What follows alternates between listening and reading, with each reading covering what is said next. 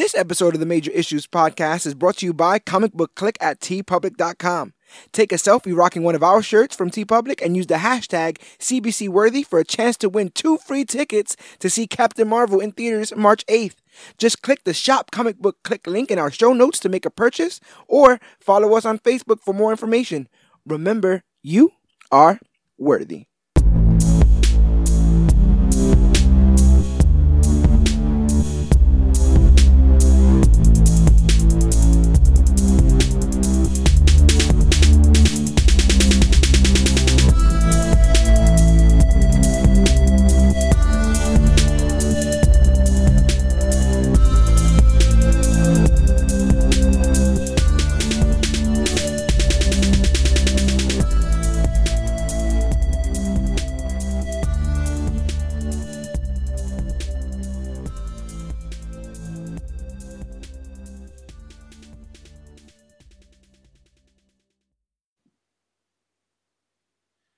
Last September, with the leaves just beginning to hint at the fall to come, the Visions of Virginia moved into their house at 616 Hickory Branch Lane, Arlington, Virginia.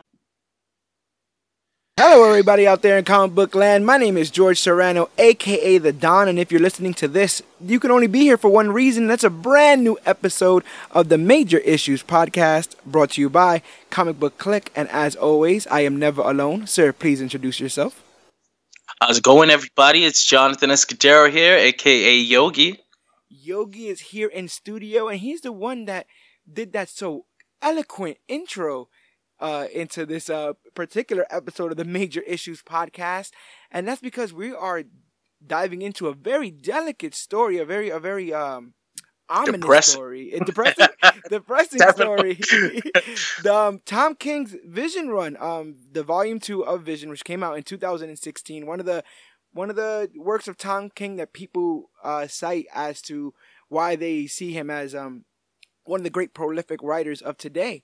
And as somebody who has had my share to say about Tom King, you know, it's funny. I was reminded that about a year ago to this day, we did our Cat Bat episode. So, Oh, yeah, that's happy crazy. anniversary! That's crazy, right? So a year ago, I was basically banging on the wall saying, "Why is this man writing Batman?"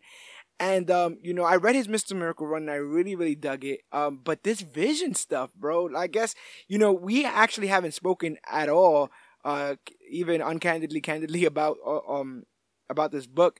But how did you feel about it? How what, what overall um feelings do you have after reading it, and uh, did it surprise you in any way?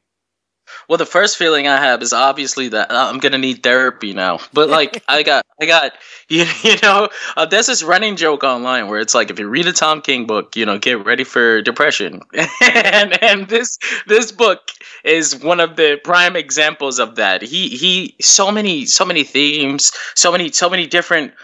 So, so he emotionally invests you into these characters and then just rips your heart right out of your chest. It's I really enjoyed it though. I enjoyed this read. I thought it was great. It gave me a new. Uh, this is actually the first vision centric story I've ever read. Like I, I've never actually gotten around to reading the uh, the the Vision and Scarlet Witch miniseries. Like this is my first time. So I know it's volume two, but I never got around to reading volume one. So I'm like, I got a new appreciation for the character and and his mindset and and how he felt after he lost his kids with Scarlet Witch and everything like that. Yeah, I, I thought it was um interesting that when you do a, a deep dive on the character, even though the character has been around since uh, Avengers number 57 in 1968, um, he doesn't have many runs. You know, like he's he's on the West Coast Avengers, he's on the regular Avengers, he's on the new Avengers, he's always around. You know, he's he's a handy hero and he uh, does what's right when when they call on him, when they call him to action. But we didn't we never really get a deep dive into his psyche, his psychology and and how he lives his life. And um when you think of comic books in general, especially you know the big two and and you know cape stuff as people like to say, um, you think of these epics with this you know uh, mustache twirling villain in the background and how our heroes are able to overcome and then defeat that that glaring evil. Uh, but th- this kind of doesn't go that route. There isn't a really big mustache twirling villain in this. It's almost. I mean, it. Would you say Vision is the villain? Of I would say I would say the villain of this story is his own mind or their own minds, which actually is like an allegory for real life. Sometimes the villain of your story can be your own mind. Right. And so you're dealing with this complex story where you're it's not the same beats that you would uh, normally expect. And what I appreciate from this run and the um and the Mr. Miracle run that he did that was uh, so great is this juxtaposition over what's actually being said in the word bubbles and what you're seeing. And I feel like he does it way better here than he does in Batman. Maybe I'm I'm you know biased, but no, you're you're right. You're definitely right. Sometimes the thing, they, like he has these techniques that he uh, leans on, but sometimes they work better in short form stories than they do in a long one. Yeah, and this story read to me a lot of times like poetry. A lot of times it, it read in this like in these large florid ideas um, really descriptive and stuff. And um, another thing, another cool thing about this is even though it's a moderately modern comic, there isn't really much backstory, you know, a homework that you have to do in regards to um, the characters. Anything that they want you to know, they kind of let you know. They kind of let you know the relationship between Scarlet Witch and his relationship with Grim Reaper, his relationship with Ultron, uh, his relationship with the Avengers. Um, Simon Williams. Yes, with Simon Williams. Yep. I actually didn't know that part. I I I, th- I thought maybe I did a little bit, but I wasn't 100% sure that that was actually Simon Williams what brainwaves, right? That they said they used. Yeah, yep, that was one of the that was one of the like I, the only reason I know that is because I remember like uh, I don't remember where this was, but I remember that Vision was dealing with the like whether he actually loved Scarlet Witch because he loved her or because those were because Simon Williams loved Scarlet Witch. You know, Simon Williams for a long time had his own crush on Scarlet Witch and when those brainwaves were used to create Vision sentience, yeah. Vision uh it was it was like it was a good question. You know, do I actually love her or like is this Simon Williams?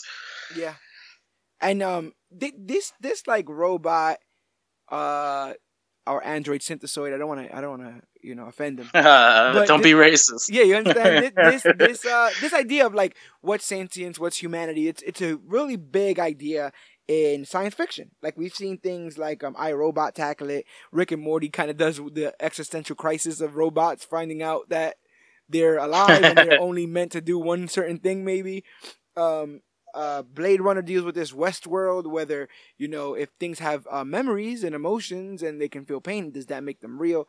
Uh, we have things like uh, Data in Star Trek, um, and you know whether logical you know, are humans logical? Like, is that idea also because we claim to be the the smartest, biggest, toughest species, right? That's the reason why we get to pick and choose what we eat, and and uh, you know, the, why we're the kings of the jungle in, in in many retrospects.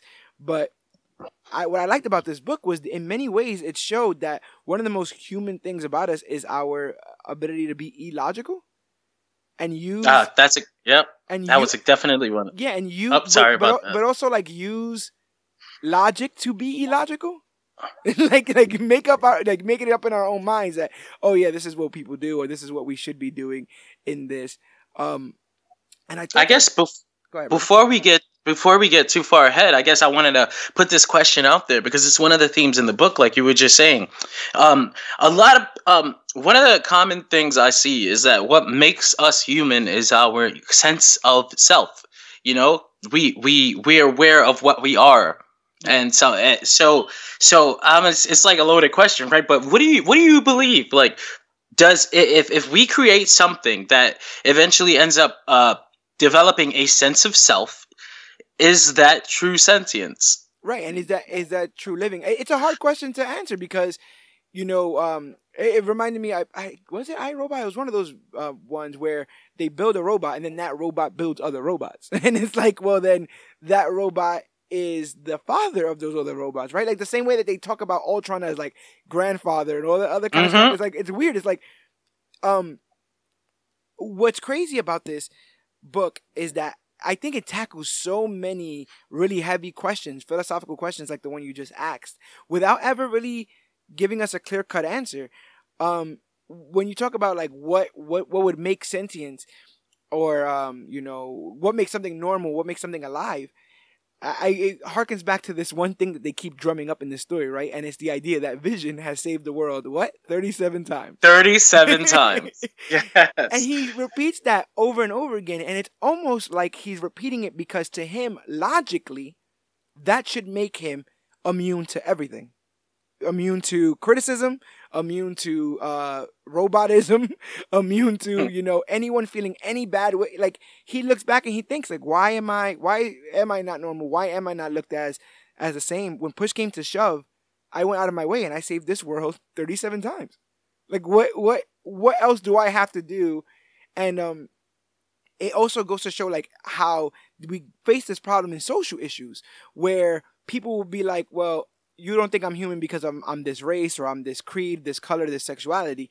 Well, what if I try to assimilate? What if I try to make it normal? And then what usually happens is we move the goalpost further, right? We say, oh, a robot can't be um, human. They don't have a family. And then the robot gets a family. And you go, well, they can't be human because they don't get this. And it just keeps seeming like the more they move in the goalpost, the more Vision is trying to move it as well. Yeah. Like, oh, so it's because I don't have a family. Well, now I got a family.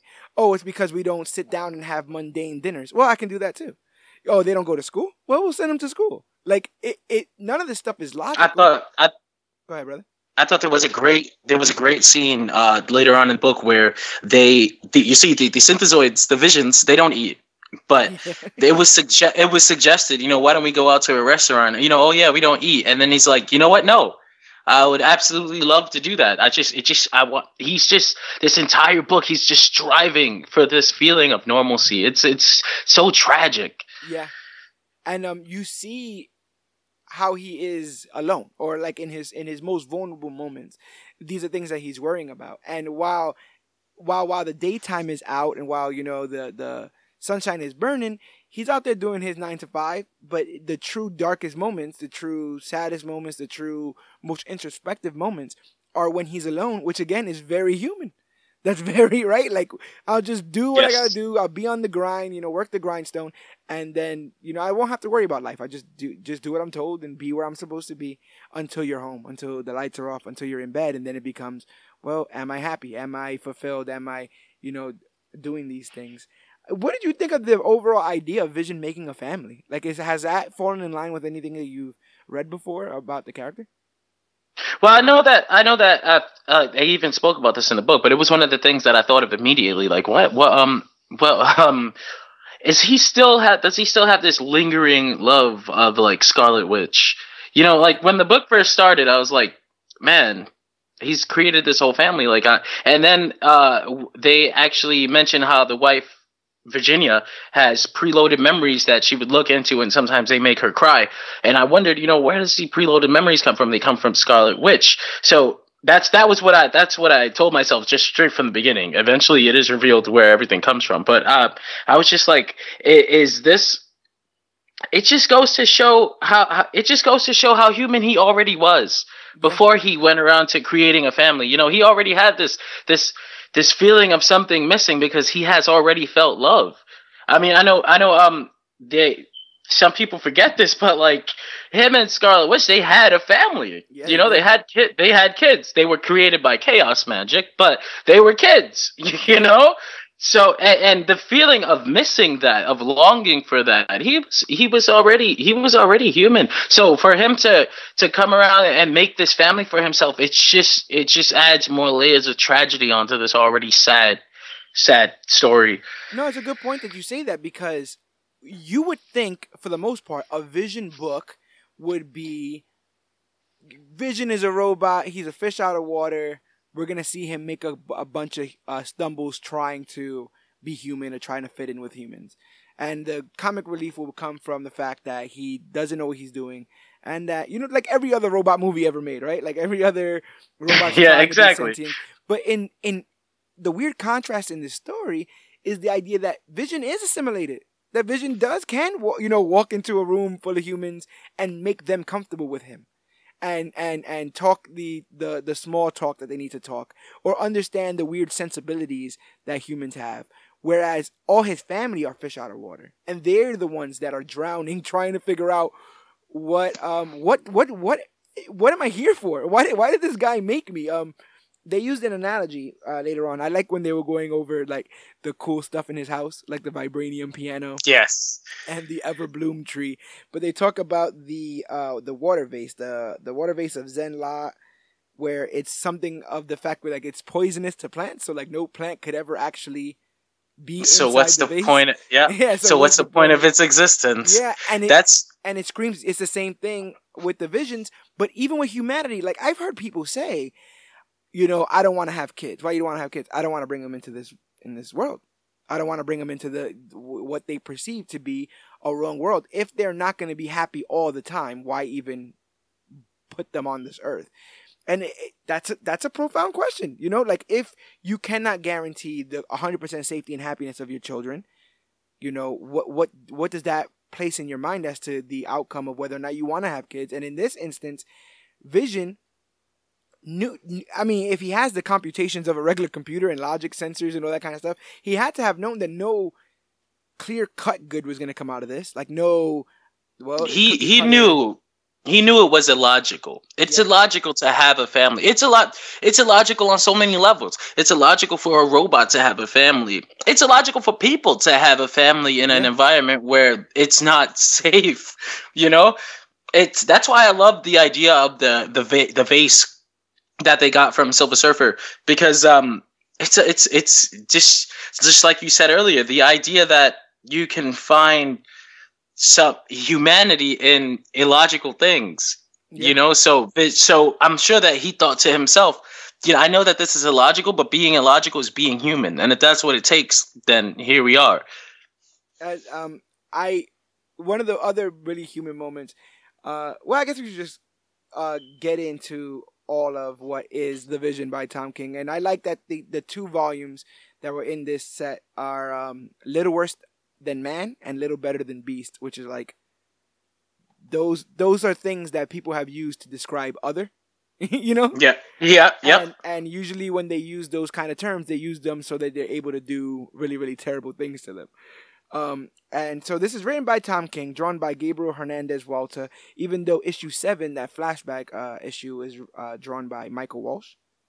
It was um i thought that oh did you like that that uh I, I I liked that they used a different artist for that particular issue because of the nature of that issue. You know, it was connected to the story, but only in that it was uh it was needed to like flesh out some backstory. yeah and the uh, issue um series like this do take uh issue sometimes to do some backstory or just like a tangential story but this still still felt 100% like um necessary reading to understand all of this. Like even though the artist changed and a lot of it was done in the past it really really felt like um like you were getting a a a, a, a metric ton of of insight to what was going on when just going back. I i love with It's actually Marvel my favorite issue. is it really Yeah, but it, in like I like the like it was hard to like pinpoint, you know, what my favorite part was, but there's this um I guess I guess let's get into it because I don't want to jump ahead for the people that are just using uh for that are listening without having read yet. I don't want to jump ahead of ourselves. So let's yeah, let's yeah, uh I- yeah. Okay, I'm finding myself doing the same thing, and it's just um, I I did find out. I knew of Viv. I didn't know that she debuted in this. This is this is her first time we see her. Uh, mhm. in Marvel Comics is uh, um in this story, and what a tragic story for Viv, right? Like, we'll Oh man. we'll get there in a second, but um. I love that it opens up with the narration that you were talking about, and then it deals with um, we're dealing with humans and how humans will deal with other, and how humans have dealt with other for a very long time, and you have this situation of like, uh, should we even get them cookies? Do they eat cookies? They're a bunch of toasters, and uh, that stuff. Were you ever taken aback by humanity's um, view on these robots or synthezoids? I don't know that I was so much taken aback as a, as much as I'm like these the the humanity does this every day. You know, and we don't even have synthezoids in real life. We treat each other like this. Yeah. So they would if if we did have synthezoids, they would absolutely people would absolutely react just the way that society reacts in this story. Yeah. And so you see, we, we from there, you you know, there's hate crimes actually done to them. We see people uh, have the co- confidence to go up to them and take a selfie, but a lot of people just do it from the bushes. And uh, we see that Vision himself seems pretty happy with this family. He doesn't mind, you know, sharing them around and introducing them, and they they do all the small talk and stuff. But my first inclining that things aren't 100% great in Pleasantville is when they get into their most logical argument ever where it's like you don't call them kind, you call them nice, or they don't seem kind, they seem nice. And these, and you know, it's crazy because they're like, they're they're a bit robotic in their discussions about that, but then at the same time, I've got myself asking myself these questions now. like, no, and we, and and even like even though they're both using the logic s- center of their brain, um, they're still able to correct each other with nuance, which is what we do in, in our relationships, right? Like we'll be like, Yep. oh, you know, that was that was good, but that wasn't it wasn't great, you know? And it's like, Yep. well, I thought it was good. So if what is what is good to me, what is good to you, and all that, and the fact that she he says something like, um, well, then the phrase is meaningless, and then she he's like, well, to assert uh truth which has no meaning is the core mission of humanity. And I'm like, wow, That- you really think highly of us, bro. but it just shows like the the that it is the parts of us that are unsharpened and and um a little out of whack. Those are seemingly the ones that he wants to take on the most. And maybe he got that sense from Wanda because Wanda is kind of sort of an emotional mess. Oh yeah, that's that's what that was one of the things that I told myself where where in the beginning of the story I started thinking, you know, Vision is uh if, if Vision's got his brainwaves from a person, then that means that Virginia's got her brainwaves from someone, and if she did it, most likely it's Scarlet Witch. And if it's Scarlet Witch, is that the best person to model a, another sentient being after? Because you know she's got her own issues. And when did you take that senti- When did you take that those brainwaves and sentience? Was it when she was like going crazy about her children? You know, was it when she did the Yep, No More yep. Mutants fiasco? Uh, that lady has had enough problems. Um, and that idea, like, I found myself very sad every time we went back to Virginia because she almost didn't understand why this overarching feeling of dread was constantly on her. She She- just she didn't. I she- think that one of um one of the things that I really liked, like you were mentioning earlier, is how she she's just constantly questioning Vision. Like you know, if um if you say that this mission is meaningless, this mission of life is meaningless, then why do you insist that we take? Why why do you insist that we're doing this? Yeah. And I think that that's I think that that paradoxical way of living was one of the things that uh, that I don't want to say broke Virginia. She wasn't broken, but it's just one of the things that, that really really sc- screwed her. her, It her- it, just, it, it literally makes no sense, right? It does- It, doesn't make any sense. I- I love this uh, this one quote from the Vision where he's like the the pursuit of an unattainable purpose by absurd means is the way of freedom. And it's, It's like, like- what? But it it it comes from the thought that he was originally created, as he says, pre you know, right before that sentence, he says, the pursuit of a set purpose by logical means is the way of tyranny. That's what how Ultron created me. And he's like, you know, Ultron created me with a logical purpose. Go handle that, and that's what tyrants do. But a real person, a way of freedom, is to just have a, a dream, and then use weird ways to accomplish that dream Yep. and it's like it, it, when um all these things are i mean literally psychology uh classes are filled with people with and all kinds of questions and and um theories and stuff and so to see a robot try to uh, encapsulate human existence in a sentence it's like really bro that's what you think like clear cut.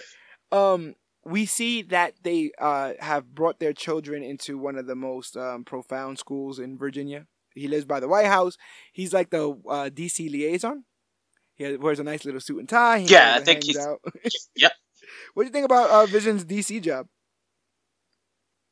I think that of all the people that you'd want, that the Avengers would want to be the liaison between them and Washington D.C., it would be the very logical, uh, the very robotic Vision. You know, where where where some of the Avengers might have problems controlling their emotions when it comes to things like uh, dealing with dip- uh, diplomacy and things like that. Vision would just be able to, you know, take uh, take the information he's been given and bringing it back to Avengers Tower and tell you what they think.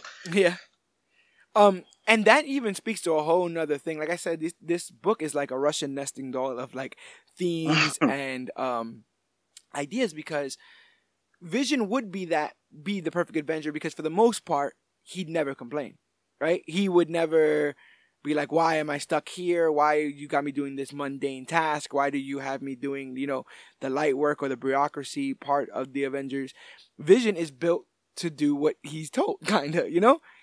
And um, it's this idea. You before you had said um, that uh, something broke Virginia, and I like this idea of broken and unbroken. Later on in this book, we see Viv get, I think, viciously attacked. Even though it's a robot, I think that the gore is played for for a reason. You know, for you to have like this this Yeah. outward reaction of like, oh my god, even though it'd be the same thing like stabbing a refrigerator or stabbing uh, you know a washing machine. But we become so attached to these people that we see this this humongous display of violence and um it we see um that Viv is like literally injured and later on Vision goes to great lengths to physically repair her and get her back to being quote unquote normal, back back to being okay, back to being alive. I, what I find is weird is that, and this is maybe Tom King's um, overarching feelings of like like mental health, and uh, we've seen him tackle uh, topics like PTSD before. And as a former soldier, what this read to me was this idea that Viv got the exact treatment she needed right away because you could see her her um, what was broken. You can see that the literal scythe went through her chest, or you know, and that that needed to be fixed. Virginia is literally breaking in every issue a little bit more. She's stuttering. Her logic is, is being thrown off. She's not making sense. She's breaking things. She's hurting people. And at no point does Vision go to fix her, to check on her, to to run to that aid and be like, oh, there's obviously something wrong that we need to fix. And That says a lot about us too in real life, where we we we, you know, somebody breaks an arm, somebody loses somebody loses a girlfriend or something. You you you know you know you can see it, but there are the people that are broken on the end. uh, or that are breaking every single day, then that live next to us or sleep next to us sometimes, and we don't even notice it. Yeah. And it sends them down the spiral. And what makes it even worse, and I know we've all been there at certain points in our lives, is this idea of then the the realization that we might be broken.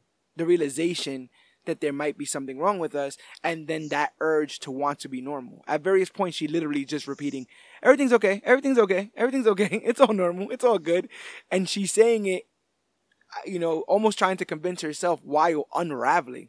Like this woman at many points is just sitting at a table alone or staring at the window alone. And I'm like, poor thing, but she has no other purpose. Her purpose is to serve Vision and to serve the family. So we're actually in uh in issue one. There was this uh this this great scene where Vision, where where, where first they're supposed to be sleeping, but then we're also explained that they uh the Visions don't sleep.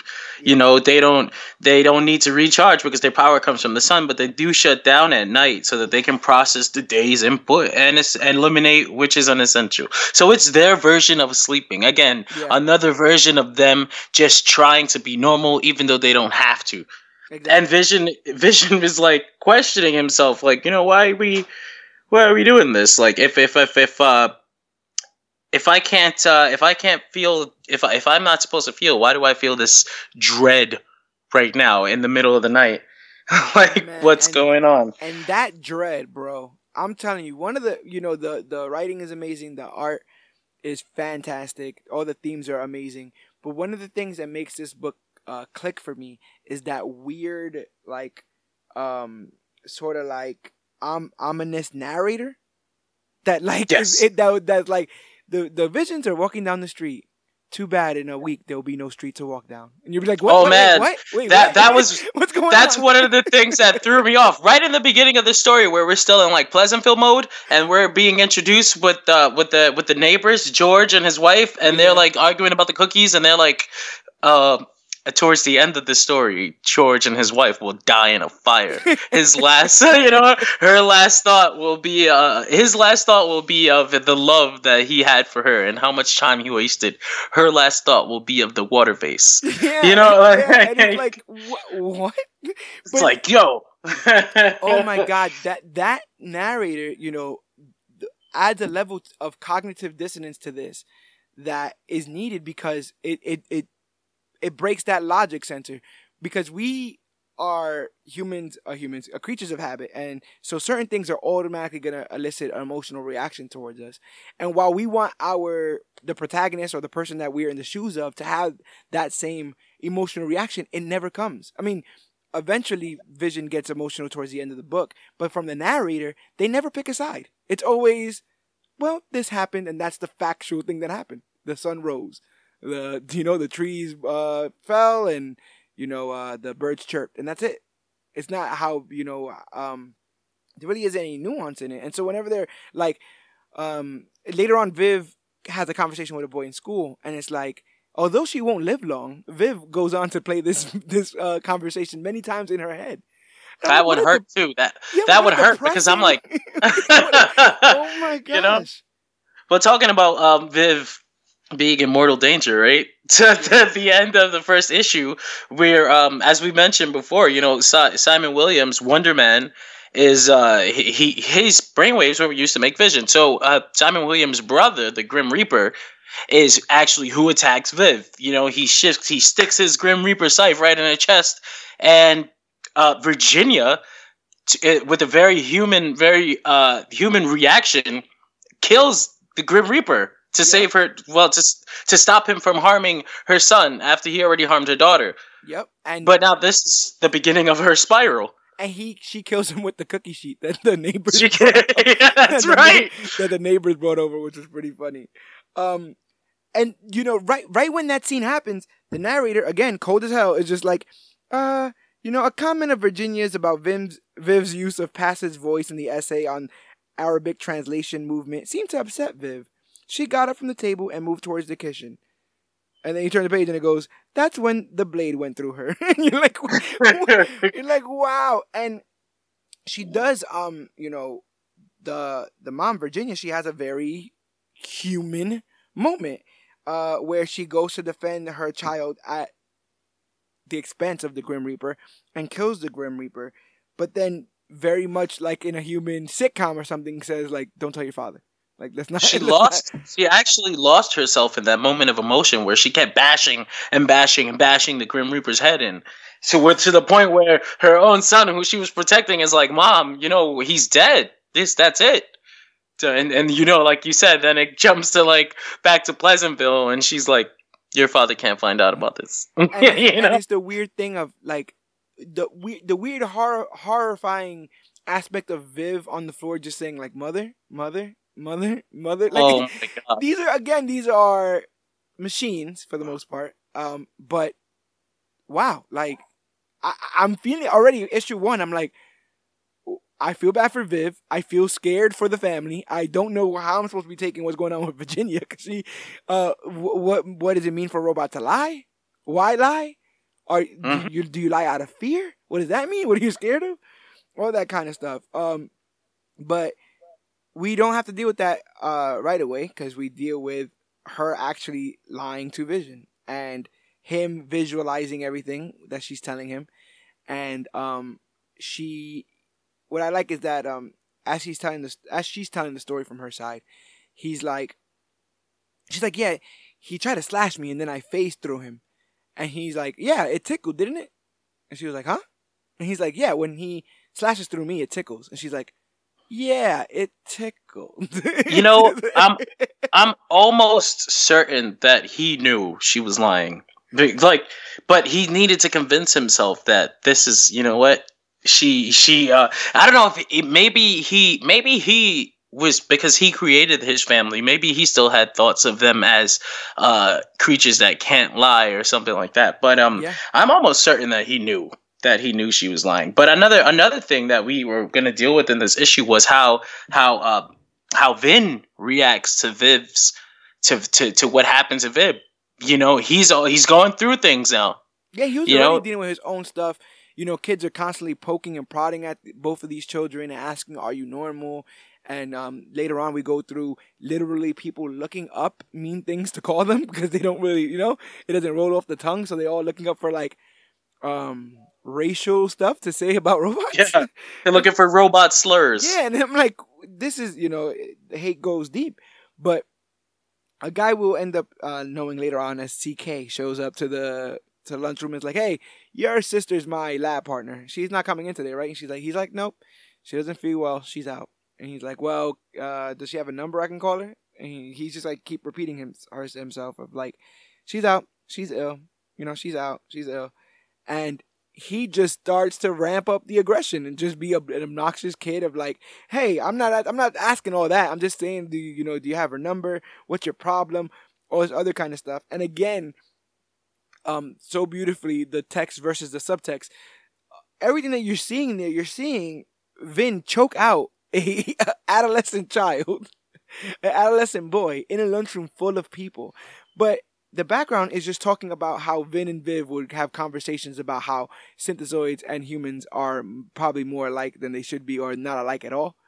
And so you get this weird thing of like um uh humans are like robots because you can hit this one vein in the neck and they'll shut right I off. I feel like it's it's a double it's a double thing there because you know he's like synthezoids are like humans. They've got this off switch right here. But at the same time uh, synthezoids are like humans because look at what he's going through. He just crushed an apple in his hand based off like his emotions. He's Yeah. he he he was dealing with emotions. He's very human. He acted out. he acted out exactly. Um, one of my favorite parts of this book is the uh the I guess you would call it the pa- parent principal. Um, oh yeah the conference conference. Um, I never had so much like fear and arousal and um respect for Vision than I do in these series of panels where he's like, I've saved the world. Like, what do you think this is? Like, we, who do you think I am? I'm not just gonna let you like punish my son to the full extent of the law. You're gonna punish him like you would punish any other kid because my kids are any other kid. And I uh, am Vision of the Avengers. I have saved this planet 37 times. Each day you live, each day, each breath you take, each beat of your heart, each is due to my actions 37 times over. And I don't know if it's just the lack of pupils or what it is it, but whenever he wants to, whenever he wants to like stoically just state his point, where you can feel that there's might behind it, but he doesn't want to act physically, it's intimidating. Oh, it is. It is. And I thought that that I thought again like what like dealing with this theme of the principal uh the being forced into accepting these kids, you know, I didn't want that. It just reminds me of like the the the environment t- uh, today. You know, like we had to accept these immigrant kids even though I don't want them, you know, like or think the- about being a straight uh, principal where you have gay students. You may not- Exactly. you may not understand their their path or their plight, but now they're here, and the problems that de- that you deal with with bigotry are come along with that. And so, to many people, instead of just saying, "Oh, I wish these problems weren't here," they go, "Oh, I wish those people weren't here." Because if those people weren't here, then the problems won't be. And it's the same thing here, where it's like, oh, you know, all these kids are un- entitled brats that treat anyone that's other than them like scum. But it's your kids that's the issue. You know, let's let's kick your kids out of school.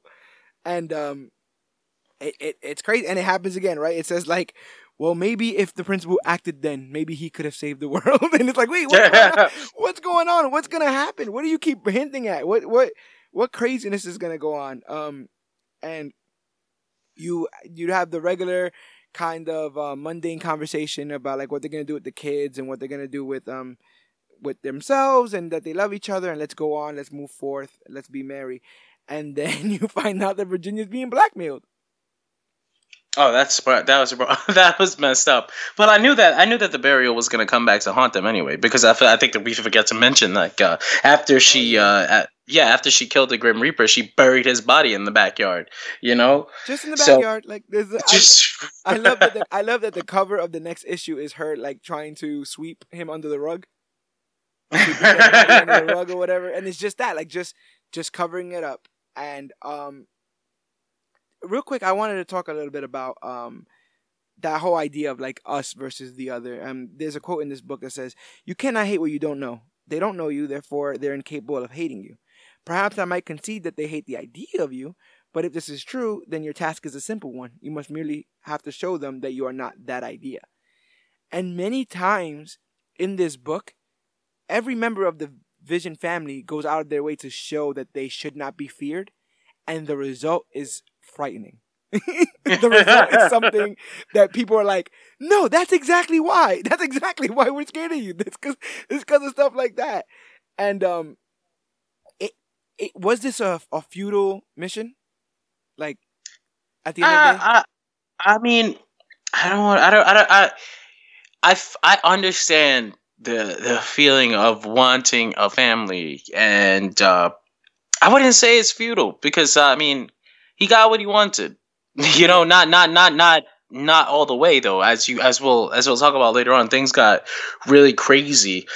This experiment of his, or maybe it wasn't an experiment so much uh, as it was just him trying to find a new way of life. But um, I don't know that it was futile because like he ended up he you know as as as people who are who read Marvel comics right now know Viv exists in the Marvel universe. He's got his daughter now. He's Yeah. still got his so um he he definitely got what he wanted out of it.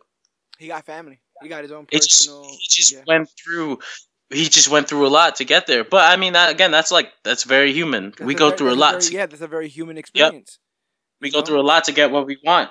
to open yourself up to love is to open yourself up to heartbreak. It's it's it's it's both sides of that same coin. And for every great moment that was achieved with this family was an incredible setback that could have, you know, broken the sanity of normal people. And you actually see the sanity of a of a synthezoid snap, literally unravel. And for many reasons, but one of them I I would have to believe is the idea that no one saw it or no one took time to see it. And that's very real to me when we talk about like mental health and all those kind of things like that like somebody unraveling at the seams. Um and to bring it back to what i was saying before this idea that you know they would use vision because he doesn't complain. What is normal? Is normal just not to complain you know what i'm saying like it's normal just to not just to be out of sight out of mind is that what you think of as normal like are the to be a normal robot is definitely that right to just act and don't question to never, you know, doubt or, you know, um, wonder. It's just all facts and figures. It's all um, numbers in your head that you're just crunching. And so stuff like depression, which is very human at this point, we we are diagnosing it and we're we're trying to work on it and spread um, the awareness of mental health and stuff. But if you're trying to be human, do you take that with you? You know, does depression come with you? Is that a part of normalcy when it comes to being a, a human? Dread, a fear, uh, you know, um, pain, suffering. Are these things what make us human? Oh. Do you need them to be in a robot or a synthezoid? For That's a authentic? great.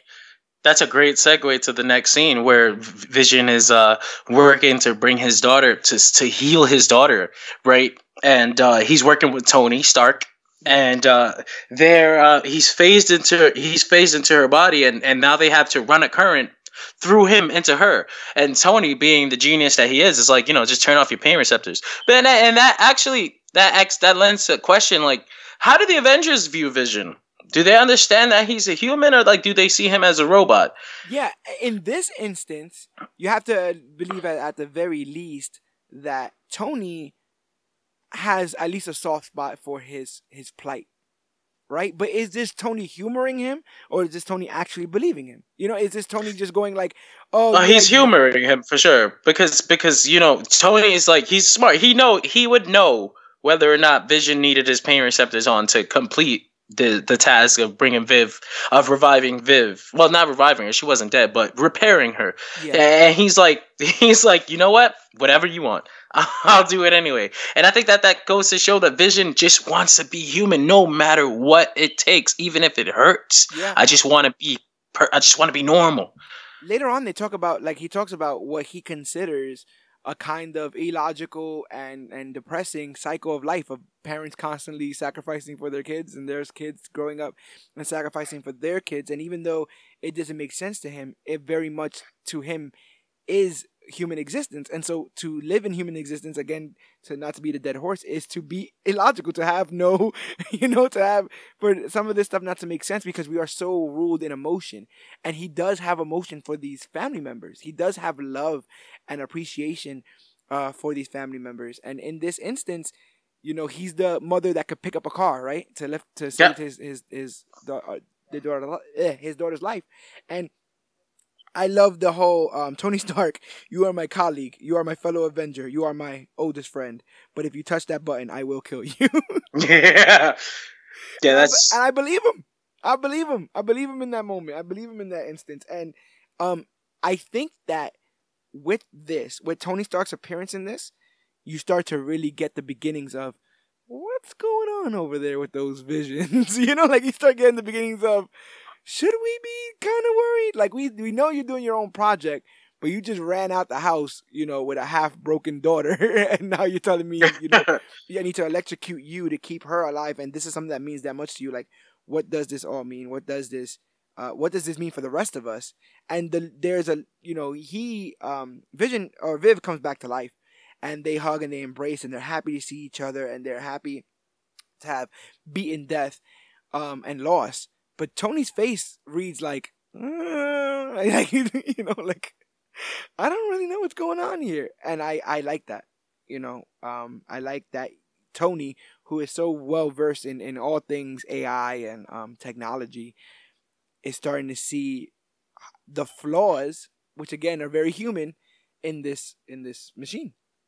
And He's actually he almost looks like disgusted by what's going on. Like he, yeah. you know, Vision Vision brings Viv back. She's alive. You know, she stops saying mother, mother, mother, and then you know, father, I'm I'm back. And they they make it a point to focus on Tony's face, and he's looking at them hugging, and he's like, well, uh, you know, what the heck is going on? And then the narration makes it a point to point out, like, later, Captain America asks Iron Man how it all went, and he says, fine, bad, normal. I mean, everything was normal, you know?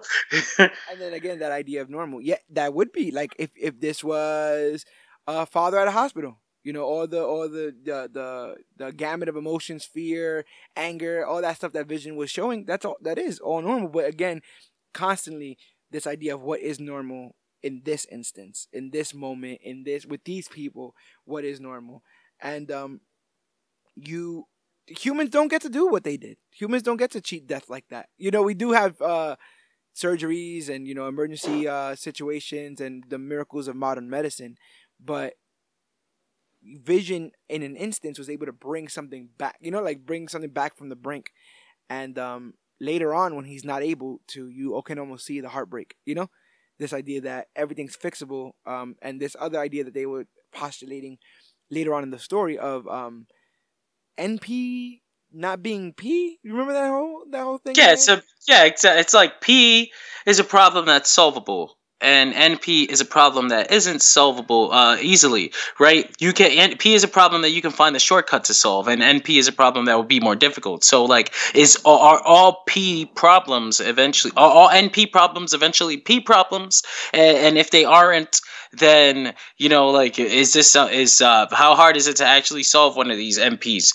Um, I I actually really like that. I really like that because that's that again. That's like one of the things in a story that's like ah, deal with this type of stuff in real life. Yeah. You know. and um, the, and also the idea that, like I was saying before, Vision makes a family. Does a normal robot family cause no problems slash peace? Right?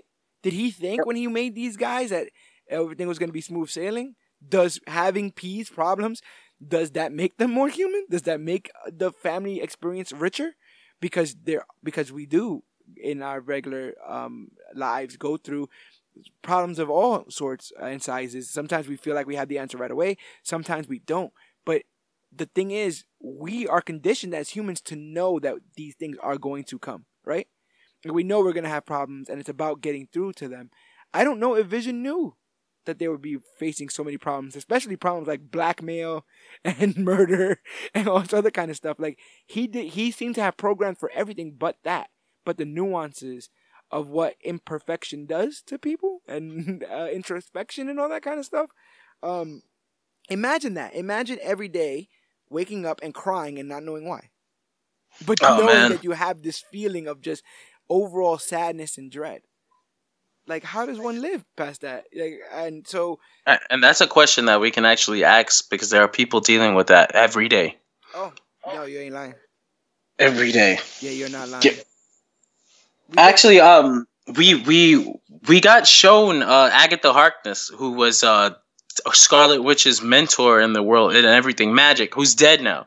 So we've actually we're actually shown her in the in in in the afterlife, and by by uh through her story, we finally begin to understand the purpose of the the plant uh, the, the the blue plant. I forgot the name of the plant. um, the ever but ever bloom ever.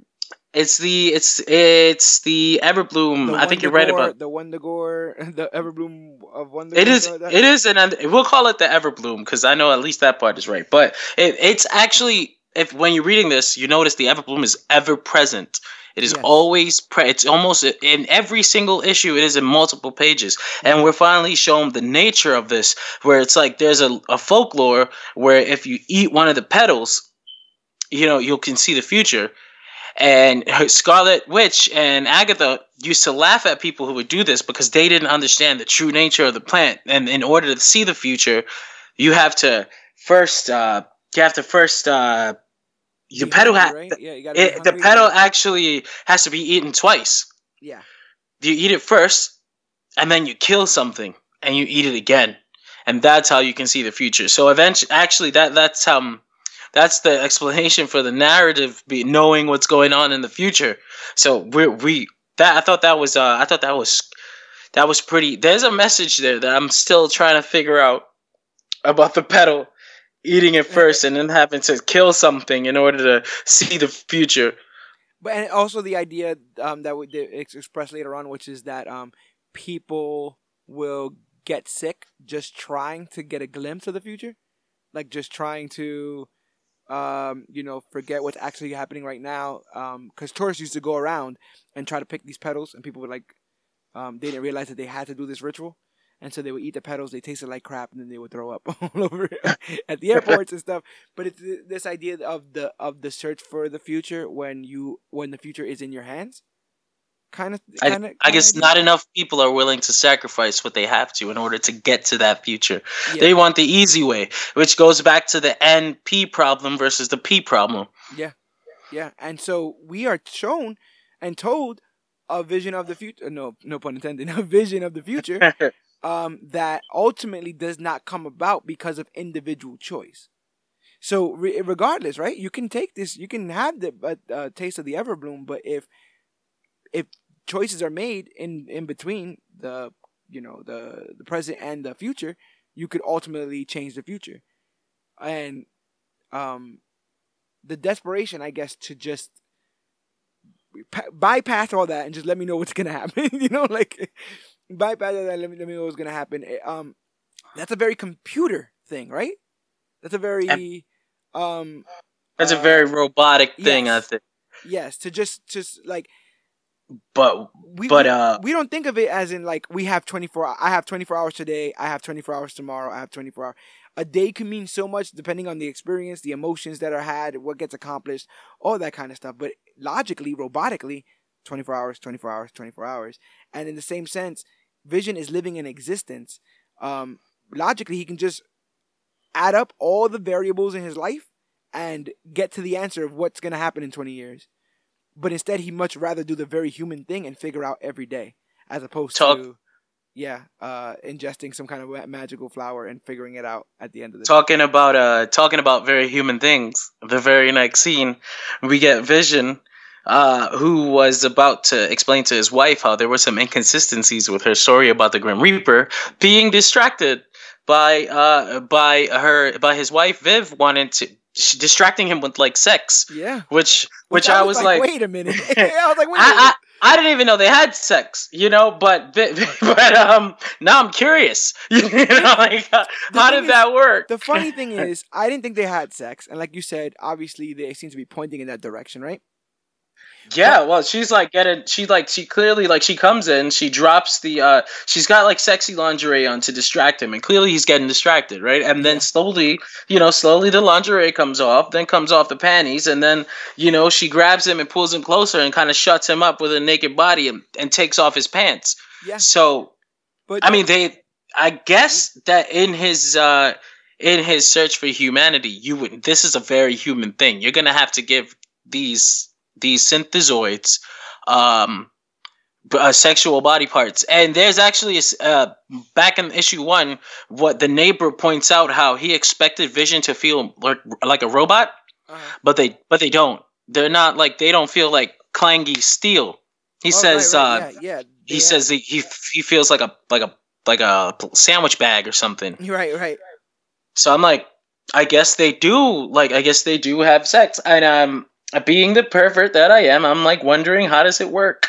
I'm gonna need to ask Tom King. Being the logical pervert that I am, I I would have to jump to the conclusion that it works perfectly, and not only does it work perfectly, but it's literally curated by the guy who's who, who's in it, right? Like he's the just... one. He's the one who gets to customize this wife to get like everything that she's doing. If he didn't want it, she wouldn't be doing it. She wouldn't be. I'm like, almost flirting. I'm almost certain that he modeled her after uh Scarlet Witch too, after Wanda. I, am pretty like body wise as well as uh mental.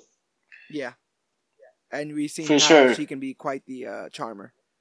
Yeah, but um, yeah, you and we. The other juxtaposition that we get with that is the um later on. I know I'm jumping ahead a bit, but the the joke, right? The toaster joke where oh, that was one of my that was actually my fa- one of my favorite things of the book. Where uh where where like you were gonna like you were saying that he there's a joke that he heard from Janet Van Dyne, the Wasp, where it's like one toaster turns to the other toaster and says, "Hey, uh, didn't you feel a little empty?" And then the toaster looks back at it and says, "Oh shit." You know, a talking toaster. toaster yeah. they, they crack up, but he tells the same joke to his new wife, which has the imprint of Scarlet Witch, and nothing. They don't. She's laugh, already. Heard, she's already. She's already heard the joke. That's true. Yeah. That's that's one of the things that um that they made a point to point out. It's like she when she would sit alone at night sometimes or while Vision's at work and she would look through her preloaded memories. That was one of the things that stuck it out. Um, what I, I also like. Uh, first of all, I pop every time they have an argument, just because of how logical the arguments are. They have a lot uh, argument um, later on that sounded like shade that we say in normal relationships, which is like, um, didn't you say or whatever, whatever? And it's like, I told you this. Just go back and replay it. Like, can't you just replay the part where I told you the specific instructions to uh, this? Or she says like, I sent you this, and I know you saw it. Why haven't you responded or whatever? And I'm like, they're ro- these guys are robots, and they they doing the same petty like but again, you got to remember they're not robots. That's, that's one of the that's one of the themes of the book. Like the idea of as as hu- we as humans, we we assume. So we have all these assumptions and we expect them to fit inside of that box, but they don't because they're not what we think they are. How do you feel about the fighting Redskins? I thought that was great. that was hilarious because the, again, that's one of the themes of the book was like where people people it's like racism and you know like uh, like things like that. And and in real life one of the controversies was uh you know like the football team the chiefs using that that very racist characters that that caricature the logo you know the indian huh wah wah wah that that outdated racism and vision who has to deal with this type of stuff every day grabs the football out of the kids hands who who actually were having this great conversation about trust versus faith. Yeah. And and uh, he just looks right into the soul of the reader. Like, what is this logo? He's almost, asking, he's almost asking us to answer for it. Like it is. It is. What is this? You know, what's your problem here? And the um the the Native American is obviously crudely uh, drawn, but the complexion is almost the same as Vision, like that beet red kind of like you know. Actually, it actually is the same exact color and it's like it's it's to go show like, and it's funny because he's angry at the kids, but the kids obviously didn't do this, right? This is obviously a bigger uh, thing. The um the son says later on, like, oh, you know, um, uh, we have a new mascot. That's the old mascot, but they haven't been able to scrub, um, you know, they haven't been able to get rid of all their bad uh, paraphernalia. And he goes, hmm. how, yeah, yeah I love typical. That's that is typical of most human as, as much as he is human, he's not going to accept that part of humanity. Yeah, you know, like yeah, that's. And he's that's... like, there still there still are, you know, no pun intended, monuments to atrocities out there. Yep. Yeah, there are. So, like, why are they not down yet? Well, because humans are still trying to take them down you know, tactfully. And so he's like, that means nothing. If you're if you're treating humans like other, then you're just wrong. It's very logical, yes or no to him. It's not about complexion. It's not about race, creed, or code to him. Why would you ever characterize, make a caricature of a human being like that's that's hurtful? And um, these these synthezoids feel a whole gamut of emotions. They feel shame, they feel disappointment, um, and I, I guess that is to say that those things are part of the human experience. And so, but there's also the idea that Vision is trying so hard to achieve normalcy that he's actually holding his kids back in some way, yeah. just a little. Yeah. Where they're like flying around playing football, and he's like, "Hey, we're trying to achieve normalcy here, and that doesn't include flying around." And I'm like, "Vision, you live on Earth six one six. That's pretty damn normal." Yeah. you know. Like, another thing is like he he says that now, but he's lived decades at this point, and he's done a numerous amount of uh, uh, he's had numerous amount of experiences. So I would say about life, a, actually like a decade and a half, maybe, because okay. I think you, you know like the Marvel sliding timeline is funny. Um, everything like everything starts with the with the Fantastic Four, and that was like that was that takes place now. I think like post 9-11. Oh wow. Now, yeah, due to the timeline sliding forward, I think now that takes place post 9 11. So Vision would have been alive, mm, I want to say like 15 years or something like that. Okay. I dig that. But he's been mm. able to explore the nooks and crannies of existence. Oh, absolutely. That's long enough. Yeah, so to so to bring something new on Earth and then be like, don't question anything, do what I say, is, I mean, that's a lot.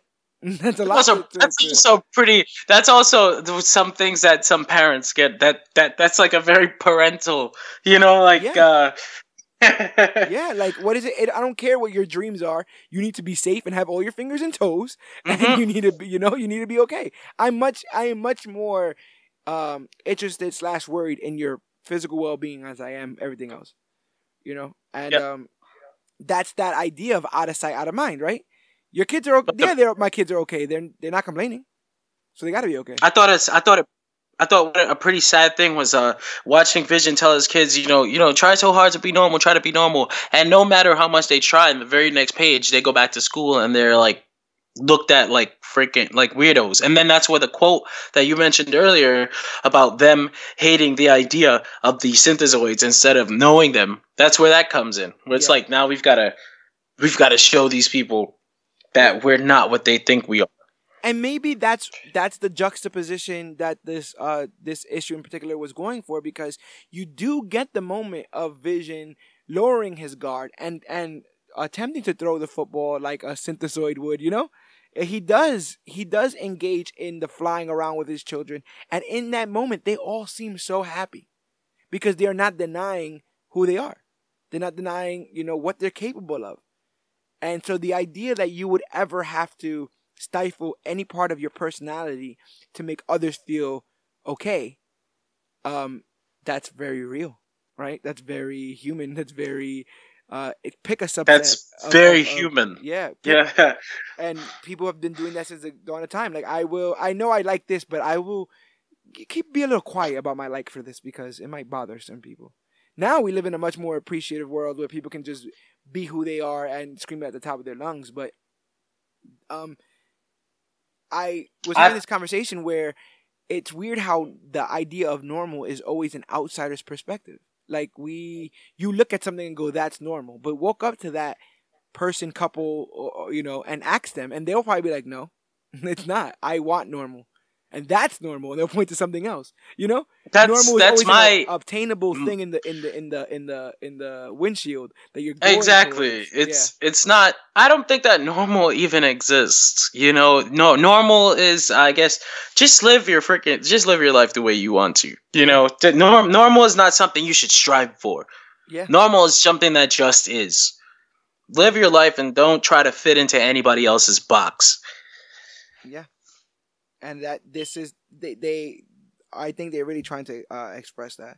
But you can see the outsiders that it started to it started to work as you can see like right now like right after that you see that the the the, the boy who Vin choked out earlier for axing him for getting aggressive with him is now like you know, I actually I understand what he was mean. I understand what he was saying, what Vin was saying, because uh, I've had partnerships with you, Viv, and you're actually really cool, and like I really enjoy being. Like I enjoy being, I enjoy partnering with you.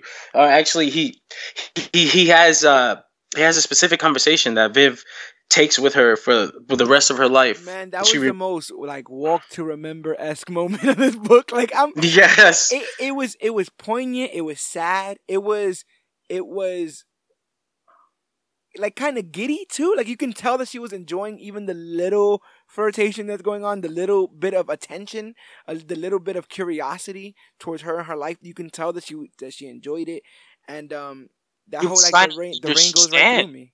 Like that. Yeah, he was trying to understand her. That was great. Like that's what we need to strive for as a people. We just try to understand the person next to you. Where he's like, you know, doesn't this rain bother you, or or are you like a robot or something? Like, you know, and she's like, well, it goes right through me. Again, that's like that's like that's on so many levels. That's so cool because like, don't these insults bother you? Doesn't what these people think of you bother you? Man, that goes right through. That goes right through me. Yeah. You know. Yeah, and that's what I'm saying. Like at every point, you think that you you think that you got what's on the page, but it legitimately has three or four alternate meanings in the narrative of everything that's being done here, and that's why I like that. Every time that um you think you're gonna get something profound out of a big splashy page of like action and stuff, it usually isn't in this story. It's it's when they're quiet. It's when they're you know it's just two people walking or like now two people on the phone you know, where it's like where they're having this this argument, and it's like, oh, I'm sorry, my love, I didn't mean to tell you that you weren't important. I'm just saying that I work for the Avengers and I gotta go to work. Like, yeah, and it's just like, oh, oh my god. But even then, like her worrying about that, and her worrying about getting caught up for the murder, and her worrying about just like it, I it, it almost also showed like where you get these caricatures of like these 1950s housewives that were yeah, like a step, any... like a Stepford wife. Yeah, but also the ones that were never given any gumption to do anything else but serve the family.